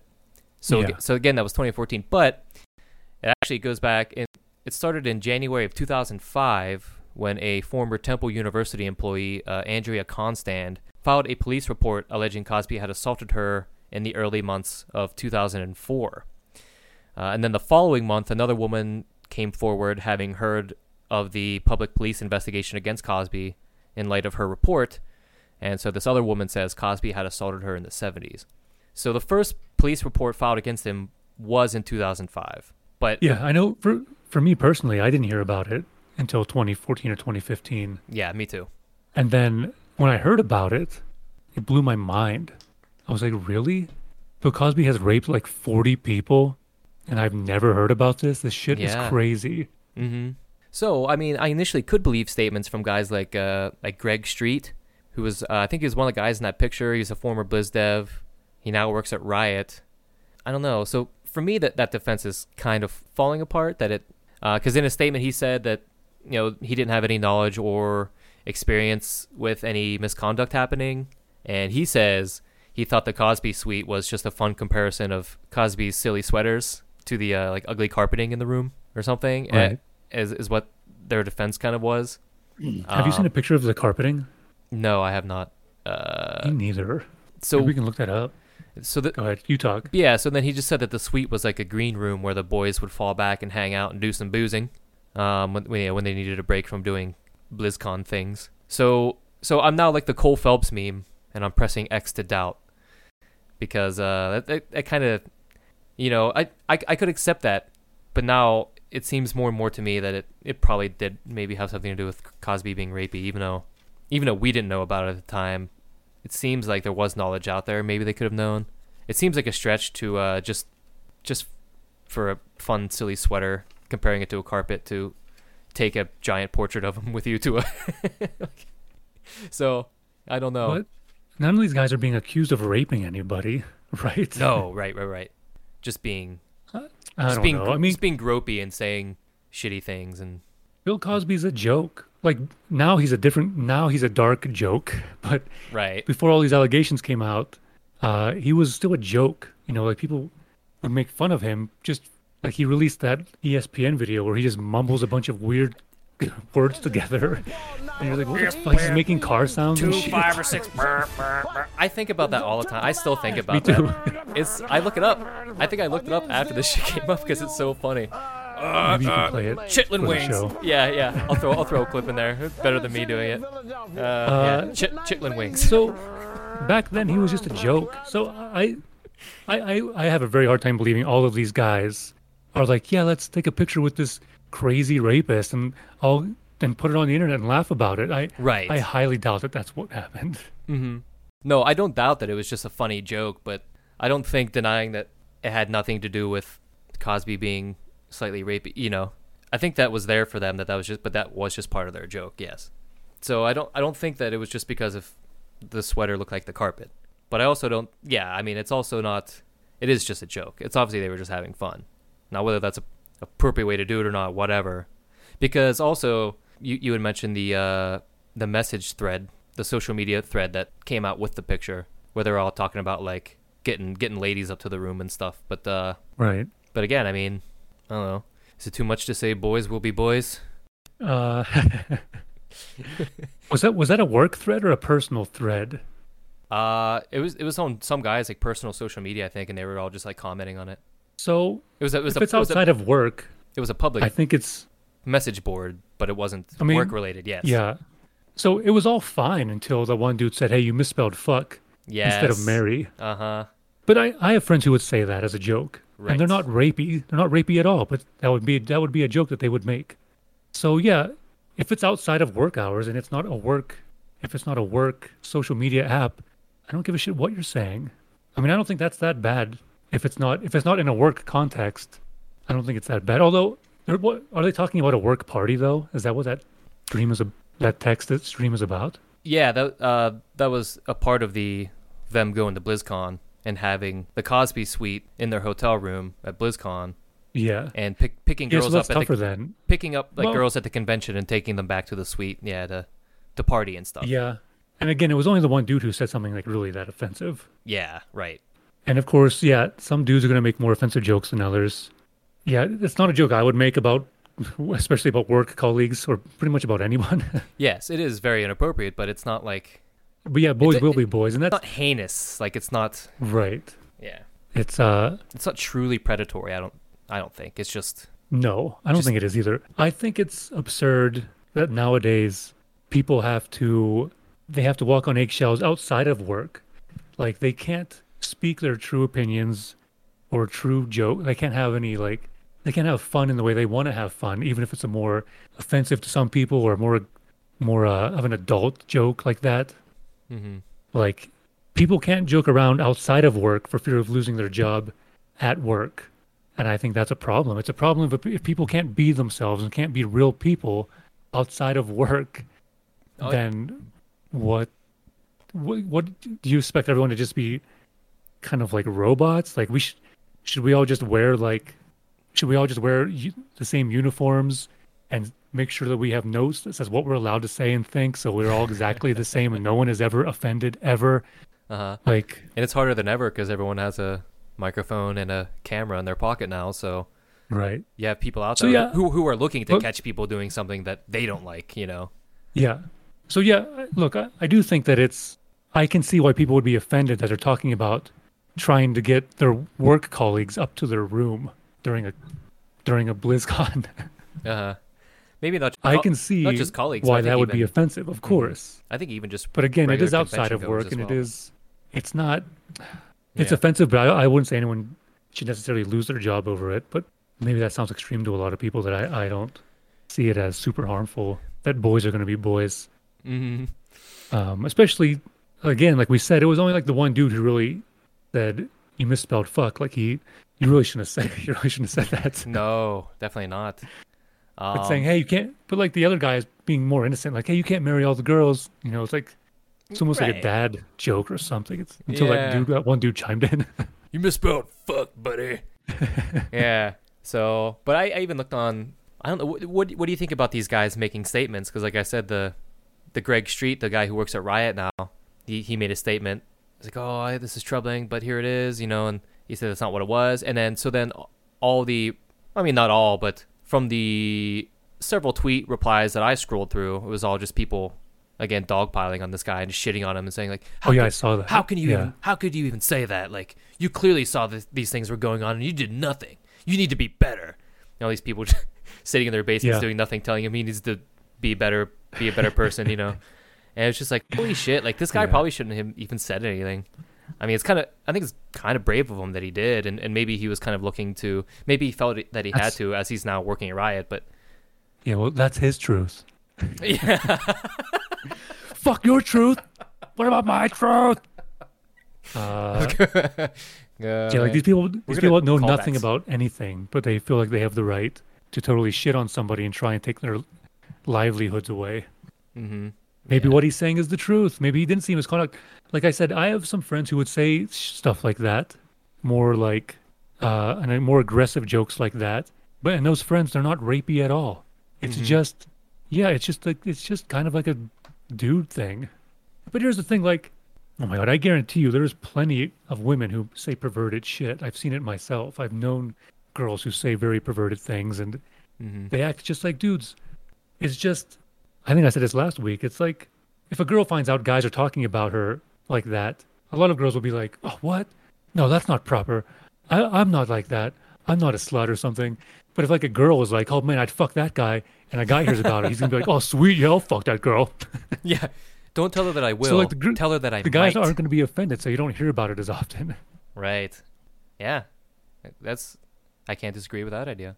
All right, you want to move on to talk about Fran a little bit and then get out of this? I don't know. I want to keep talking about this work culture stuff. Well, we're on. Yeah, we can. No, do, I, no, I think I think I'm coming off as way, way on the wrong side of this. oh, I don't, I don't think. I think it's clear that we're kind of Uh, just having fun. Yeah, no. Look, I agree about the offensiveness, but I don't agree with the outcome of what these people want, which I think is like for these people to lose their jobs and for like all men to be removed from their positions and replaced with women as if that's going to fix anything. hmm So it's it's it's like, look, I'm on your side a little bit, but I'm not fully on your side of the outrage mob. But like we talked, like we said earlier, if you're not fully on their side, then you're not on their side at all. So hmm I'm just saying what I want, and uh, if you want to be mad at me, go ahead. My my entire life has been people being mad at me for my opinions, my political and religious opinions, and social issue opinions. So uh, that's just how it's going to be until I'm dead. Which might be gmail.com. Email us. We need some feedback. We want to we want to get some listener feedback in these episodes. You gotta start emailing us. I, I have like twelve emails. we know there's one ten of you listening. yeah. Send an email. I have the fucking numbers. I can see that I have twelve unique listens out there. yeah, you can't it. fucking lie to us. Send a goddamn email. Yes. So, to wrap up the Activision update for this week, then we're gonna come back to Fran Townsend. We Josh read a section of her statement um, at the top of this conversation, and so yeah, at the time of this recording, she is still at Blizzard, though as I mentioned previous previously, she has stepped down from her leadership role in the company's women's group. She has also she has been under fire for her responses to the lawsuit, calling it meritless, which Kotick had said was part of the tone deaf responses that he had seen, but we talked about that already. Yeah, so I think Fran Townsend sees the situation. Uh, she's choosing to respond, maybe in a bit of a hostile manner, as she shared an Atlantic article on Twitter that looked at the case of a Yale Law School professor and writer named Amy Chua. Uh, she wrote a book about uh, the Tiger Mom, I think it was called. I don't know if you remember when that was kind of popular Oh, a few, yeah, a few years ago. Yeah. Um, so this article talks about Amy Chua and how her life and the lives of two students that she was maybe mentoring uh, were affected after a friend of one of the aforementioned students outed Chua for hosting his friend and the second mentoree at her off-campus home, which was something that she was apparently forbidden from doing by the law school itself, having previously been accused of hosting parties for students. And then also her husband, who was another law professor there at Yale, uh, he faced some alle- allegations of like sexual misconduct with students as well at one point. And so, Are you saying? Are you saying that the Tiger Mom had sex with people? so that's that's part of what people want to insinuate was going on. And so, Oh, but we don't know. I was quick.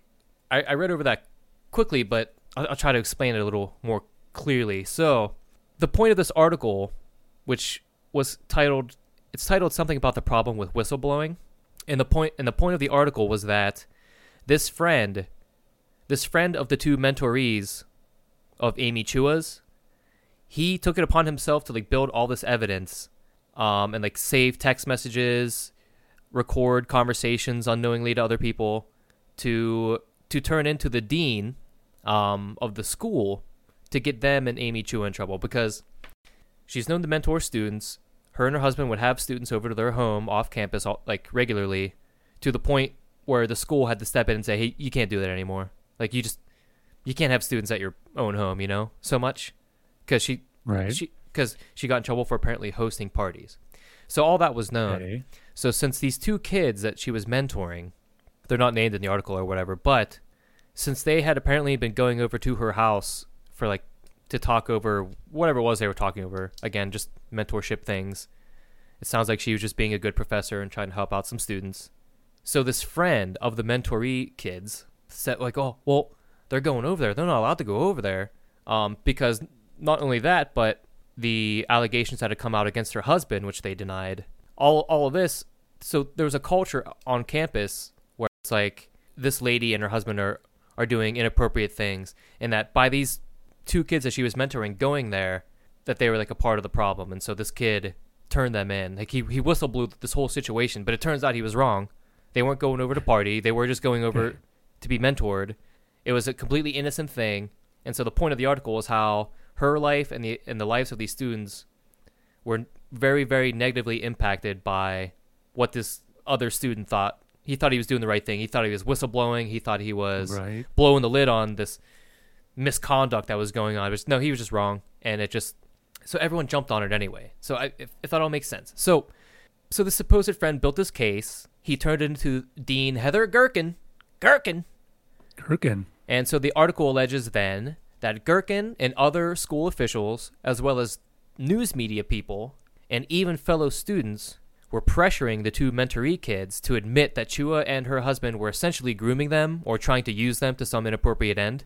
Yeah. Or jerking the gherkin. Jerking the Gherkin. Yeah. and so while yeah, so like I said, the title of the article m- mentions the problem of whistleblowing. That article headline sounds a bit sensational, but what the article the article isn't saying at all that whistleblowing across the board is wrong. It's simply looking at one specific case where the whistleblowing was fundamentally inaccurate and it only negatively impacted the lives of the people it wrongfully accused of misconduct. Yeah. So that's That's.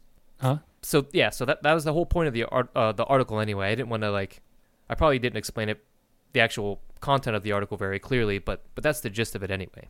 I I understood it eventually. Okay, I think you did fine. okay, so that's it. But yeah, that is that is a, a problem. That's that's what I'm saying about these activists who want to find something wrong in everything, even whenever nothing is wrong. I'm not saying that the, that the Blizzard things has zero things wrong. I'm sure there are some things in there that are true. Mm-hmm. But uh, you also have to realize these girls that are being talked to by the de- DEFA, is it DEFA? Diffe? DEFA? Yeah, the D F E H. the lawyer is talking to these girls or whatever, or other people. They're trying to make this sound as bad as possible. Yeah. they're like a really bad therapist trying to implant the worst en- worst memories that they can. What happened to you at this company? Well, how bad was it? Oh, they did this. Oh, that's really bad. What else can you tell us? Like they're trying to make everything sound as worse as bad as it can, Did your father used to make you sit on your uncle's lap right? at the card games? Are you sure? No, I don't think so. I I don't know. Sounds like he probably did. No, no, sorry. Yeah, sorry. I make a stupid joke, but yeah, right. So Fran tweeted this article, I think, as as a kind of retaliation or as a kind of just you know to fight back a little bit because in, in that Washington Post article, she says well, she also says her early responses were more legal and PR guided than her real voice, and that it, it got away from her. But I don't think that's necessarily true because it's it seems like she shared that article because well after she shared that that article about um, Amy Chua and whistleblowing, obviously everyone started instantly shitting on her, and so she started blocking uh, news journalists on Twitter. She started blocking even her own like disgruntled Activision Blizzard em- employees that were Yeah. tweeting things at her. She started deleting them too, and then eventually she or blocking them too, and then eventually she deleted Twitter entirely. Yeah, So- that was her own. That was her own personal account, right? Not like the company account. Yes. So yeah, so so again, I just don't think that I don't think she's being tone deaf. I think she knows exactly what she's doing, and I think she's just mad about it. So I don't know. Yeah, I, I- and- and I don't know how apt the comparison between the Amy Chua thing and then Activision is. You know, but uh, yeah, it's not exact. It's not exactly the same for sure, but I understand what she's trying to say. I get her point. Yeah. because it is true that some of that the Activision lawsuit is wrong and over exaggerated, overblown. I guarantee you a lot of it is, like we talked about last week. But that doesn't mean that all, all of it is. Some of this stuff needs looked into. I, I don't know if it, it sounds like she's really standing up for her company, Yeah. and then she has to step down because she's tone tone deaf. Yeah. She's not really tone deaf, but Right. Yeah. yeah, it seems like hey, if you, it seems like she really stands up for her company if she believes in the company. So I don't know. She doesn't seem like a bad person to me. I kind of like her. yeah. Too. Um, I don't have her name up right now, but I we still haven't heard anything about the chief people officer. No one's talking about her yet Oh yeah, and her role in all this. right. So that's that's that's funny. But um, yeah. So that's that's pretty much. it. Did you have anything else to say about Fran or uh, or problem with whistleblowing? I think we pretty much covered it. I don't know. I've already said everything. Yeah. Okay. A couple times about my opinions on people speaking up and pretending like they know all of the information when they don't know, and then they just make things worse for everyone because they're in some kind of like search of proving to themselves that they're some kind of good human being. hmm It's uh, it's too bad. Yeah. It's too bad there are too many people like that. Yep, and that was essentially the gist of the, of of that um, Atlantic article that she shared. And um, I don't think anyone's really saying that. Everyone sees that she shared an article called "The Problem with Whistleblowing" at a time that she probably shouldn't have. But, but when you actually read the article and, and glean what the point of it is, it's really not like we like we just talked out. It's really not maybe damning as it people might want to look at Yeah. make it look like because yeah i think she's just I mean, defending the company so. right. Yeah, like I said though, people don't care. It, it could make a good point and it could be super intelligent, but people don't understand that. They don't care. mm-hmm. It's just, hey, we're complaining about all of the toxic males, and if you're not complaining with us, then fuck off. Fuck that's, you. That's their whole mindset, Mm-hmm. and that's that's it. Yeah, it, yeah. They they get they get violent quick. Okay, so boy oh boy oh boy. Um uh okay, so yeah, to wrap up then this uh Activision Blizzard update, there are more lawsuits popping up.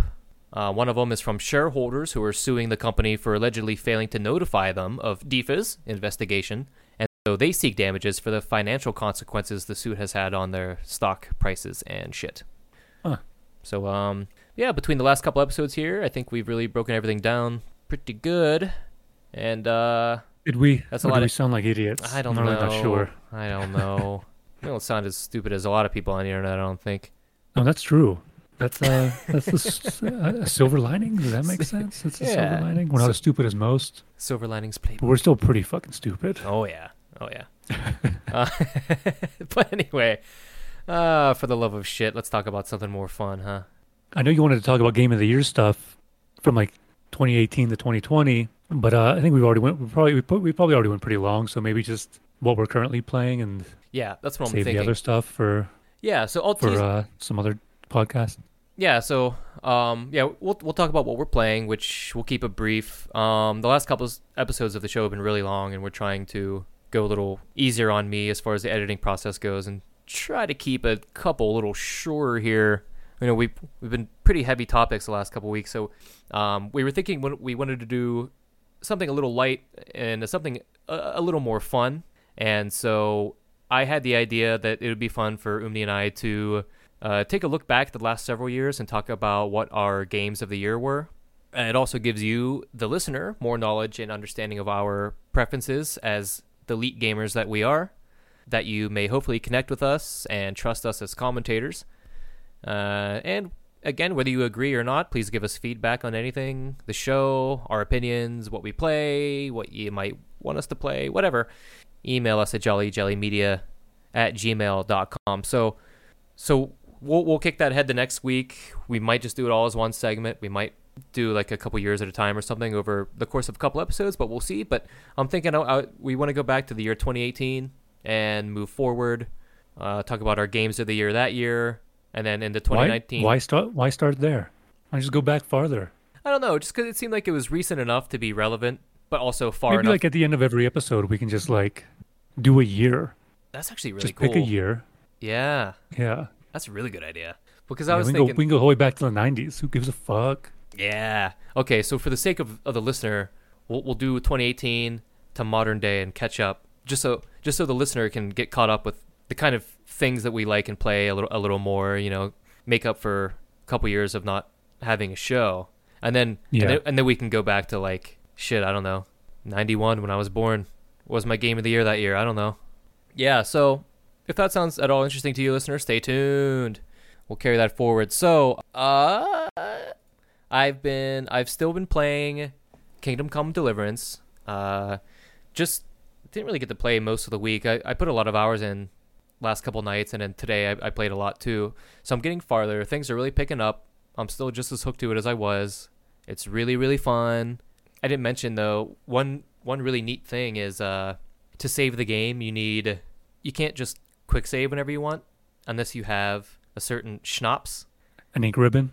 and it's called savior schnapps like Nice.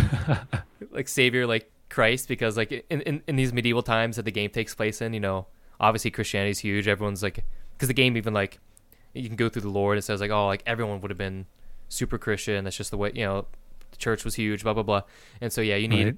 and also under skills there's there's just a drinking skill tree which i love and so oh, that's hilarious. and so yeah, so anyway, it's just funny that you need save your schnapps to quick save. Uh, otherwise, I, it's pretty good. I mean, if you're out adventuring, it's not going to give you a save unless you maybe like find somewhere to sleep. But uh, but if you're in town, like every time you accept a quest or something, it'll it'll auto save. So it's so it's pretty good Oh, with okay. that. So it's not it's not like uh, it's not like cruel with uh, needing to save your schnapps. Like you, you can find them Ye- all over the place pretty easily, you know. And All right. Yeah, that's what I was going to ask if if they were hard to find, but that's good.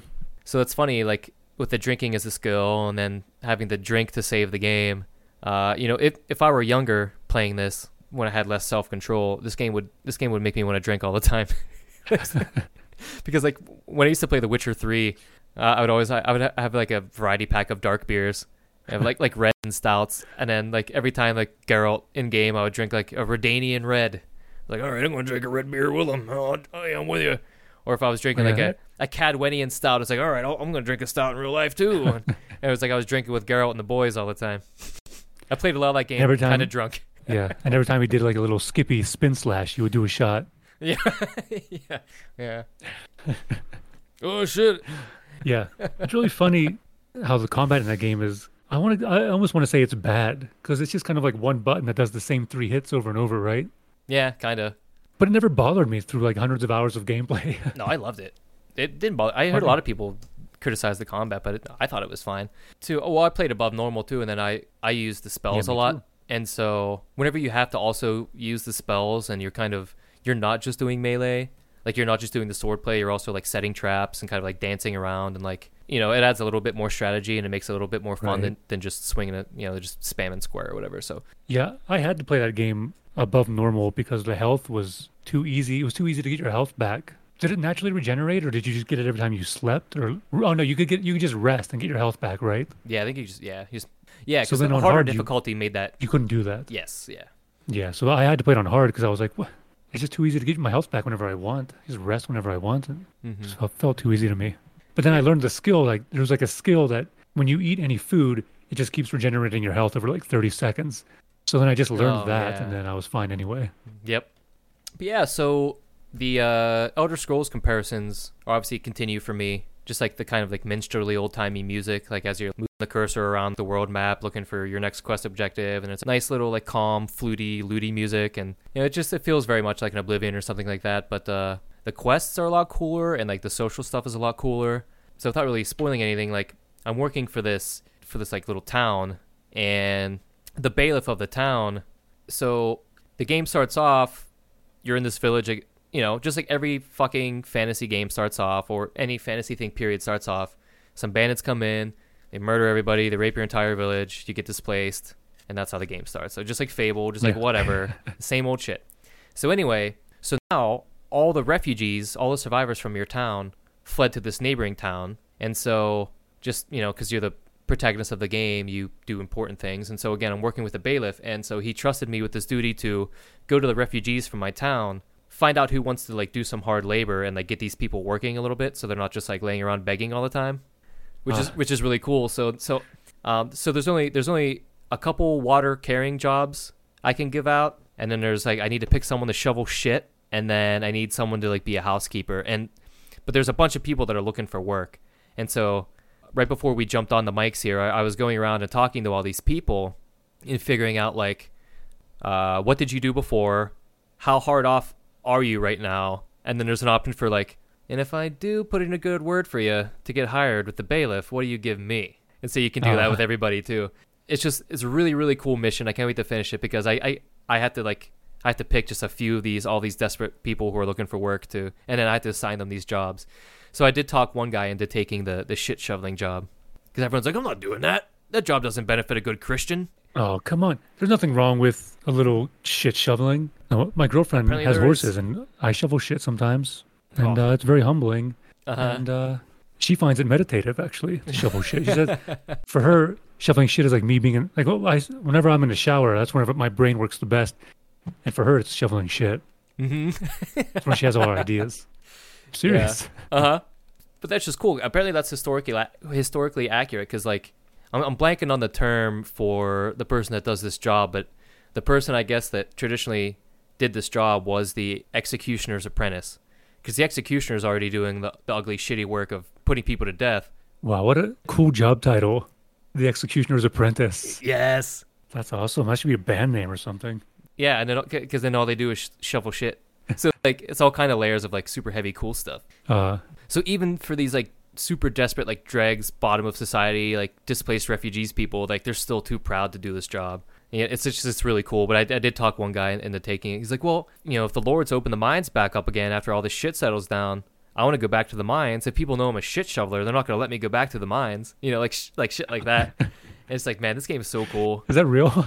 Yeah, yeah, apparently. I mean, I don't know why. That Can't would, be a miner because you shoveled shit? I apparently I don't know. Why did they frown so much on shit shoveling? according to this guy, I don't know.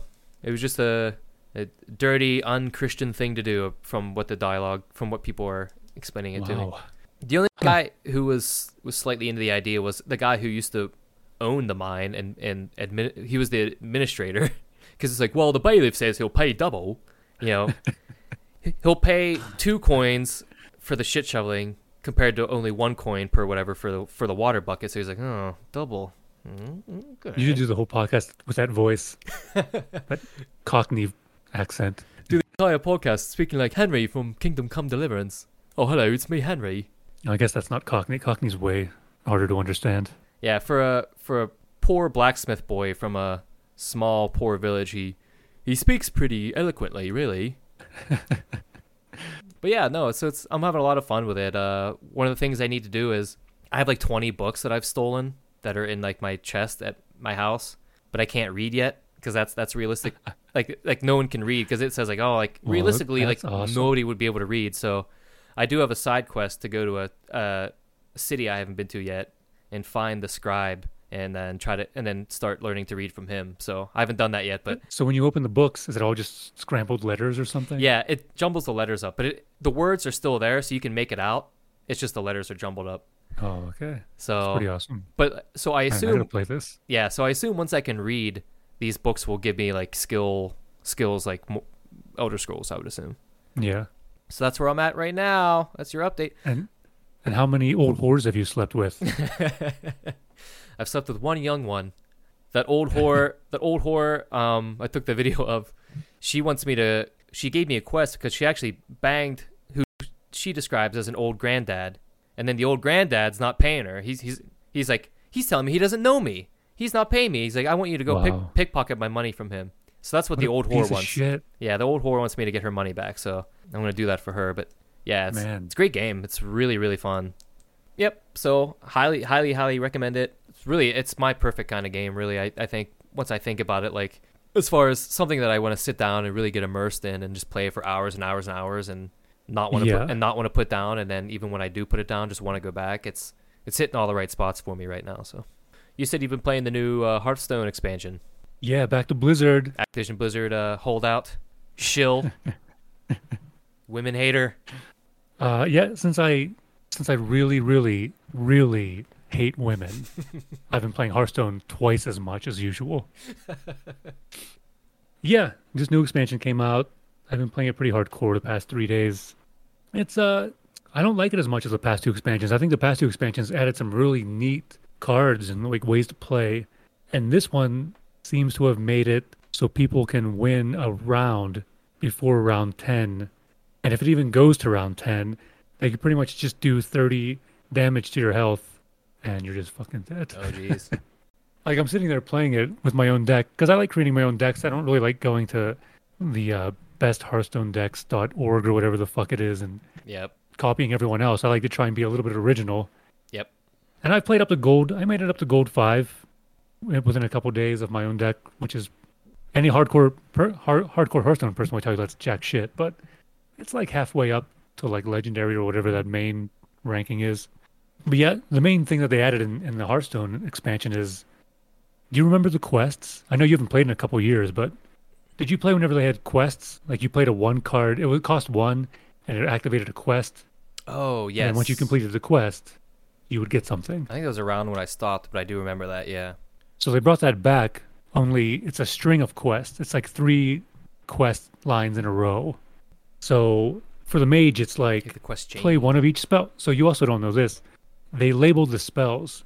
So there are there are still spells, but now there are arcane, frost, fire spells. Like they there are different Okay. labels for each spe- categories for each spell.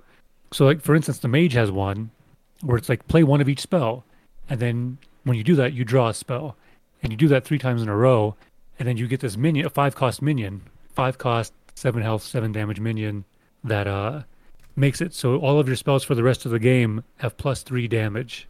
I said, Ooh. So then, because they also gave the mage these fire spells, I think it's like a two cost spell that does two damage, and once you use it, the spell gets shuffled back into your deck, and does then and then does one more damage than before. Holy Christ.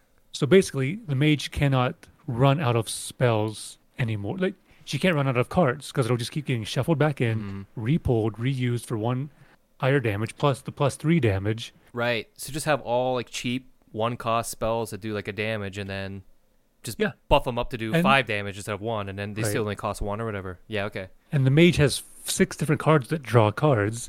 So she just keeps drawing the card back out. She runs out of cards real quick, keeps drawing that card. Now it does five damage. Now it does seven. This time it does eight. Jesus Christ. And then, you know, the, the normal four cost fireball now does nine damage. So they can take 30 of your health away in one or two turns once they're out of cards, pretty much. And they can run out of cards by like turn seven. Jesus Christ. So there's a few different quest lines that are kind of like that, where it just gives people way these huge, huge buffs way too early in the game, in my opinion. Yeah. There's like a the warlock one. Once you finish the quest line for the warlock, you get a five cost seven seven that makes it so all the damage you take on your turn, your opponent takes it instead. So now whenever you draw cards, it damages your opponent. And then whenever you're out of cards, it damages the opponent. So the, the warlock would just run out of cards, have these cards that draw more cards, like draw three cards, and then you're taking five damage, six damage, seven damage in a row because they're out of cards. It's like, what the fuck, man?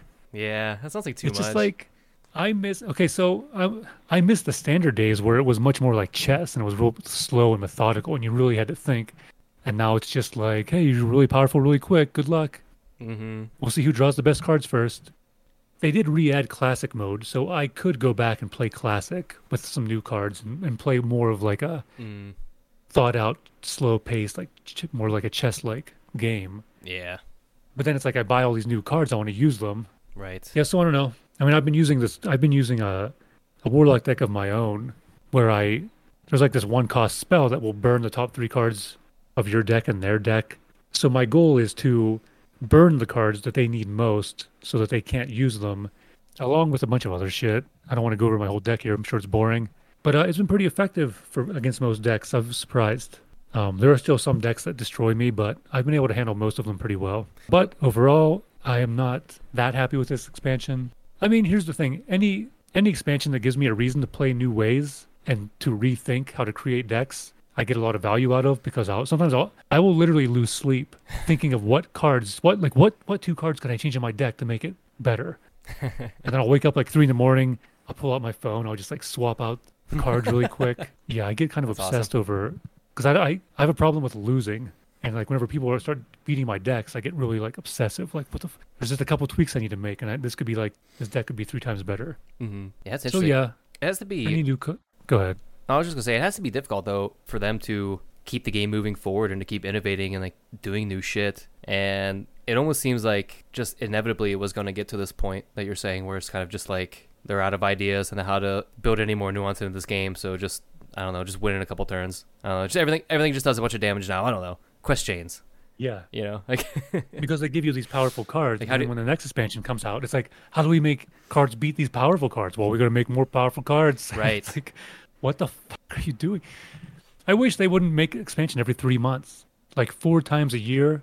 There's a bunch of new cards and mechanics. Like, that's yeah, it's pretty awful. I think every six months would be good. Twice a year sounds way more healthy to me. yeah, Of course, they would make less money, but I think that would be better for the game if they released expansions in like half half the amount of time. yeah. Okay. Any more Hearthstone talk? I don't know.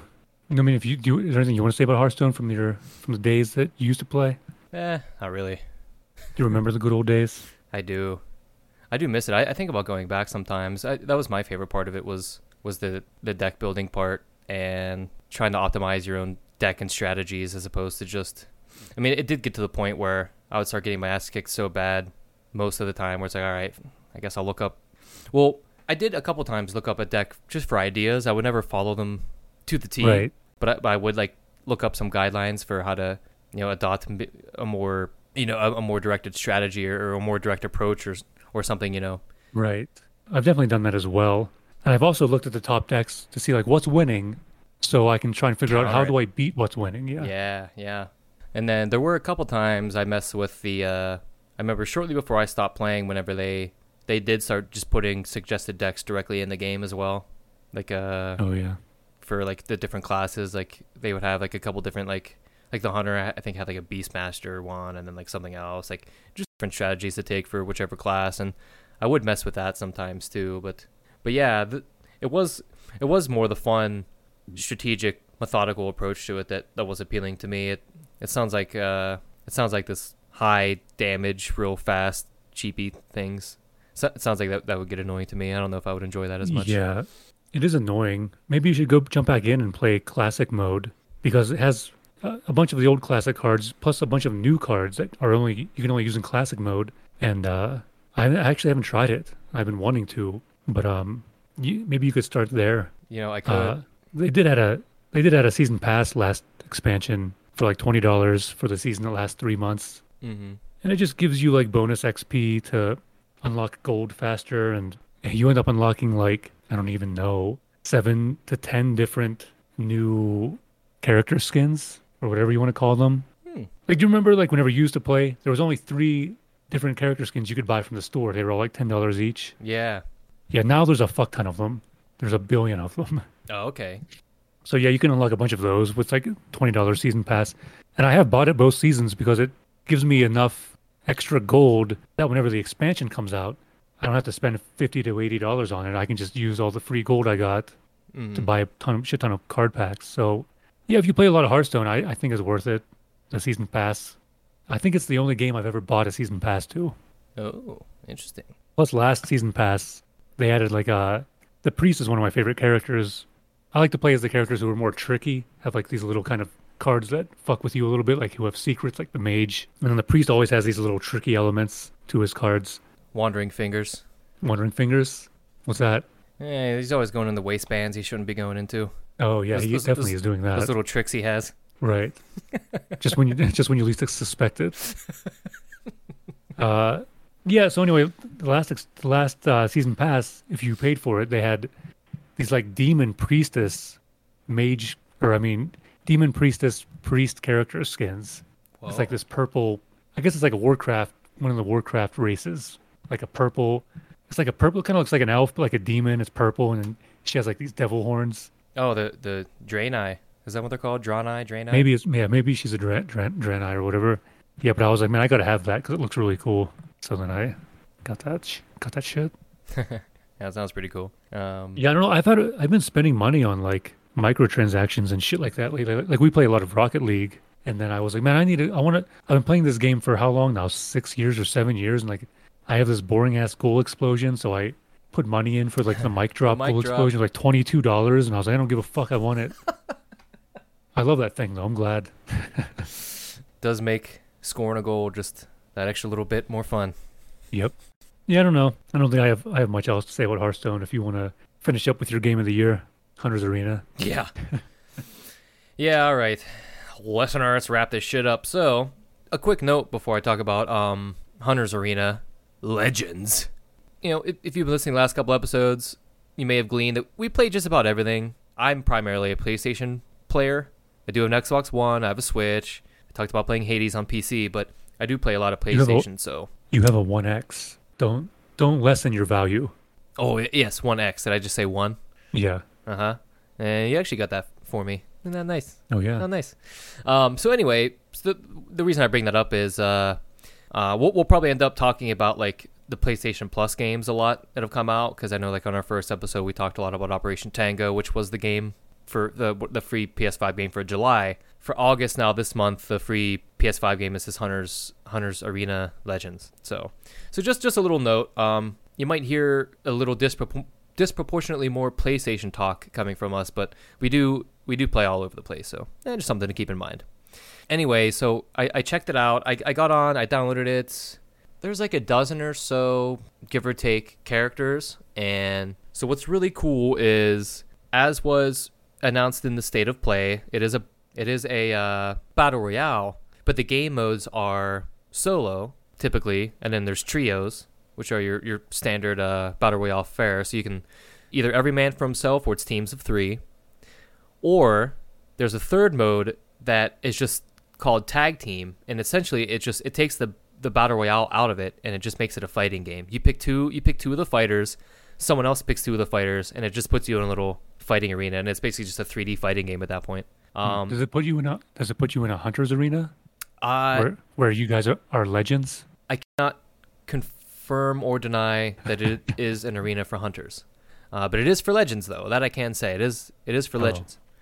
Um, Man, no, that the name that name Hunters Arena Legends. It's like most generic, stupid could you shit took in the the they it's like they just took the uh, most used words from like the App Store in video games and just Mhm. threw them all together into one name. Oh, I was just about to say. I was about to bring this up, and I, but actually, I think it maybe even was you that shared this idea on a previous episode. That it's like they pick certain words because it almost lets people know what they're getting into, right? I Oh, think, right. Like it was you that, that said that because because with that perspective, it's like, oh, well, that that kind of makes sense. Whenever you hear that, whenever you see the name Hunters Arena Legends, it's like, yeah, okay. I, I think I pretty much know what that Yeah. is, and then it is- and then it know what this and then it right. is that, yeah. So with that in mind, I guess that naming convention makes sense in a way I'd never considered before, but it is still just creatively bland and boring and yeah, stupid. like if you're if you're trying to stand out, you're not you're not standing out. yeah. Uh, anyway, I, I thought the tag team mode was awesome because I guess it just matches you up with one, one other person. But I, I was uh, I was partied up with Ryan, so it's a really really awesome way to figure out the different legends that you can pick and like what their moves are and what their strategies are and stuff because you can just kind of just get in there and just fuck around and not have to worry about the battle royale part of it. So so that was actually fun. There was um there's a couple characters that are really cool. Like there's like a, there's a huge panda man with like these claw fists, and he, so he's like a heavy melee. Uh, yes, he I mean he looks like a Pandaren or a Kung Fu Panda. Yep, all that comparisons there. But my favorite that I've played so far was like this this mid range kind of like balance the like damage, but also like crowd control kind of lady with like big hot tits and like a sweet scythe, and she's really cool. And I was enjoying her a lot. So I jumped into the. I could not. The first night I tried it, I could not. We could not queue for a for a three on three game. The only thing. The only thing Ryan and I could do was the tag team. So all right, whatever. We we messed around with that. It's kind of neat. Whatever. Went back to whatever else we were doing. Last night I was able to queue for the three on three, so we got in there with a random, and so we were running around. Uh, I mean, from there the characters are cool. The powers seem pretty cool. Um, there's some some shit going on. There's like counter systems and all this crap that if it's not super complicated, but once you start figuring it out, it's complicated enough to be interesting. But from the one like one game I played, and then I did play a solo game as well. But from the couple games I've played of the actual battle royale, it's just it would just be my typical standard criticisms of battle royale, where it's stand in a lobby for three to five minutes, the game starts, you land around four people, and then you probably die instantly, and then you're back at the menu, and then repeat.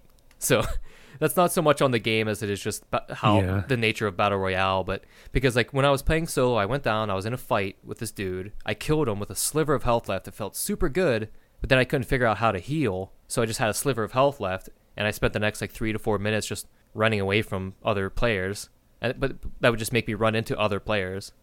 And so I'm just running from like three people who are trying to get this killing blow on me. and then eventually somebody just got me, and, and that was it. So it's like okay. So I started You off know like how to heal now? yeah, so I think you start with a potion that you have like like you, you, you drink the actual potion as you need it. So I think it's like I think it has like 300 health points in it. So if you're only healing 20 health, you'll just drink 20 health out of your Oh, total 300 from it. Right. So everyone has That's this. So everyone starts with this health vial. So so if I would have known that in that first game that I played, I probably would have survived longer, made a little. You would have won the whole thing. I would have won the whole fucking thing. But then, but yeah, but then, uh, but then the three on three was it was just me and Ryan and this rando partner we had. We run into this group. Uh, there's just a big confusing mess of fight going on. No one knows what anyone's doing, you know, because it's like the first time that we're playing these characters. We don't know what the fuck's going on. So they die, and then I'm the last person standing, and then all three of them just run over to me and kill me. It's like, all right. So that was that. But again, that's that's less about Hunter's Arena as Hunter's Arena, and that's more just what a battle royale is. So there's there's some potential Yeah. there. I can see how it's fun. I was correct in my assumption that it's that it's almost like a MOBA where there are just there's just monsters everywhere. So you you start off every round you start off as level one, and you're going out and you're killing monsters to level up and just make your you know raise your health and attack power and all this shit while trying to Mhm. avoid players or or ambush players whatever you want to do you can set traps you can like hide in bushes and stuff so there's a lot of potential there but so far it's just kind of like eh whatever Yeah, sounds sounds all right. sounds like I'm kind of interested. I mean, it's free on PS Plus, I guess. mm-hmm But um, I Yeah. don't know. Maybe I'll jump into it with you guys some night. yeah it's worth fucking around with um like i said the, the main drag for me again is just the you know waiting several minutes for a game to start and then just dying in a minute and then repeating but that's i guess that's I, I guess that's why you need to get better and slowly learn what's going on and understand things and then get the, get more out of that battle royale experience so those are my impressions so far anyway Yeah, big big just make make the lobbies go faster. mm-hmm Like make it so you can get back in the game quicker. Like I, I don't know. I haven't played a battle royale in a while. Probably since like Apex Legends, which I was addicted to for like three months. mm-hmm But I feel like as soon as I died, I could get into a game within a minute, and so it was just like really quick. Yeah, yeah. So it could be. I, I think maybe maybe the cross play nature of it is holding that aspect back as far as starting rounds quickly or not. Wouldn't the crossplay make it faster because there's more people to find? Oh, okay, yes. But I was thinking, I was thinking the cross play, the cross generational play, is is what I meant. Oh, That that maybe it's the slower loading times of like PS4s and the previous generation all playing together. That maybe for PC and next gen console people, that it's just it's an overall slower experience just by the nature of it accommodating PS, Oh. PS4 and Xbox. yeah, it could be a thing. A little slower load times on the other systems. But anyway, it's worth checking out. I think dicking around with a little bit more, and uh, I, I can see Yeah. I can see potential there. Oh yeah, and then also too, one last thing I'll say is there's no Metacritic up for it yet. The PS4 version had a user rating average of like 5.8 or something last I checked, but no no critic ratings up yet, so not looking good. Oh, Because I know all right. because we did our state of play pool predictions for the ratings, and uh, so what what to check back in on Hunter's Arena there. Uh, Yeah, that and then uh, that Midgard game as well. Yes, yeah, the tribes of Midgard. I need to look at that up too. I, I never did. So Yeah, we'll see how close our predictions were coming up yeah, we can give next you up. week, maybe. Mm-hmm. Once once start once critic uh, ratings start rolling out here, listeners, we can give you an update. But uh, yep, that's all I got. You, anything else? Clayton's here, so I'm gonna I'm good to wrap up if you are. Yeah, Wrap it up tight. can wrap up. Uh, we can wrap up. Wrap it up and uh, grease it down. Yep. Okay. Guess that's it for this week. That's gonna be it. Uh, we kept it a little shorter compared to the last No, couple did weeks. we? Yeah. Uh, so that's it. Yeah. Thanks again for listening. Um, we are now on most major podcast services. We're on Spotify. We're on Amazon. There's one more step I have to do to get us on Apple. I got to sign in, do like a little extra verification for for the Apple side of it, and then we'll be on there too. So uh, yeah, like and subscribe and all that dumb stuff. We're not doing SoundCloud anymore because I reached my SoundCloud limit, and that's what prompted me to look into a podcast distributor. So yeah, so far uh, 12 unique listens. One of them is me. One of them is probably Nice. my mom. So probably 10, 10 unique people out there. We're talking to you. Those, we're talking to you. Those 10 people. Like, That's more than three. that's ten more than three weeks ago when we weren't doing any podcast. That's right. So uh yeah, hopefully if we can get some listeners here on the early end, you can enjoy uh you can have the credit of saying that you're an OG fan. You've been there from the beginning. And then, like Josh said earlier, maybe maybe we'll get some mouse pads and T-shirts up. Get some merchandise here pretty soon. I can replace my Blizzard Entertainment mouse pad, my anti-women mouse pad. Yeah. Can you imagine if like our podcast got just semi-popular, but then we were obviously we're gonna make news for being like offensive and and like you know women hating pieces of shit, Mhm. alt right racists. That's what we're gonna be labeled as. Yeah, no one's gonna want to. No one's gonna want to wear our merch. I'm gonna. Yeah, I'm gonna replace the Blizzard uh, the Blizzard mouse pad with one of those anime girl mouse pads that has the giant titties like wrist guard Yeah. that has like the wrist rest that is just like their, her tits. That's how I'm gonna support women. I'm gonna get. I'm gonna objectify them by resting my wrist on their chest. Yeah, maybe we should just make like make T-shirts that say like Team Blizzard. oh gee, Just just just take the offensive route. the Blizzard boys, and then we can put a picture of Cosby on the back. That's a great idea. the, the same portrait Oh, of. Cosby that, that they had in the Cosby Suite. Just use that picture. Put that picture on the back of them. yeah. yep. oh, yep. We're just digging ourselves a, a bigger hole, aren't we? Yeah, I could have really have fun with this merch. Maybe I should start now. Yeah, maybe we should. okay. All right, everyone. Thanks again. We'll be back. Uh, Ragdoll Gamescast, Jolly Jelly Media. I've been Van Racknid. He's been Humney. He's Yeah, on social find- media. Yeah, social media stuff. Uh, Instagram, Twitter, and Facebook. I think most of the names are Umni Rocks. One, I think one of them was just Umni. But uh, you you can find me. Word up. All right, everyone. Thanks again. We'll be back uh, a week or two with episode five. Oh, Yeah, I, ta-ta. I forgot to mention, uh, I'm V Racknid on Twitter too, by the way. Ragdoll Gamescast, Gamescast with a K on all podcast services. But you know that because you're listening, don't you? Spread the word. Bye. All right, very good. Ta ta again. Ta ta, real smooth.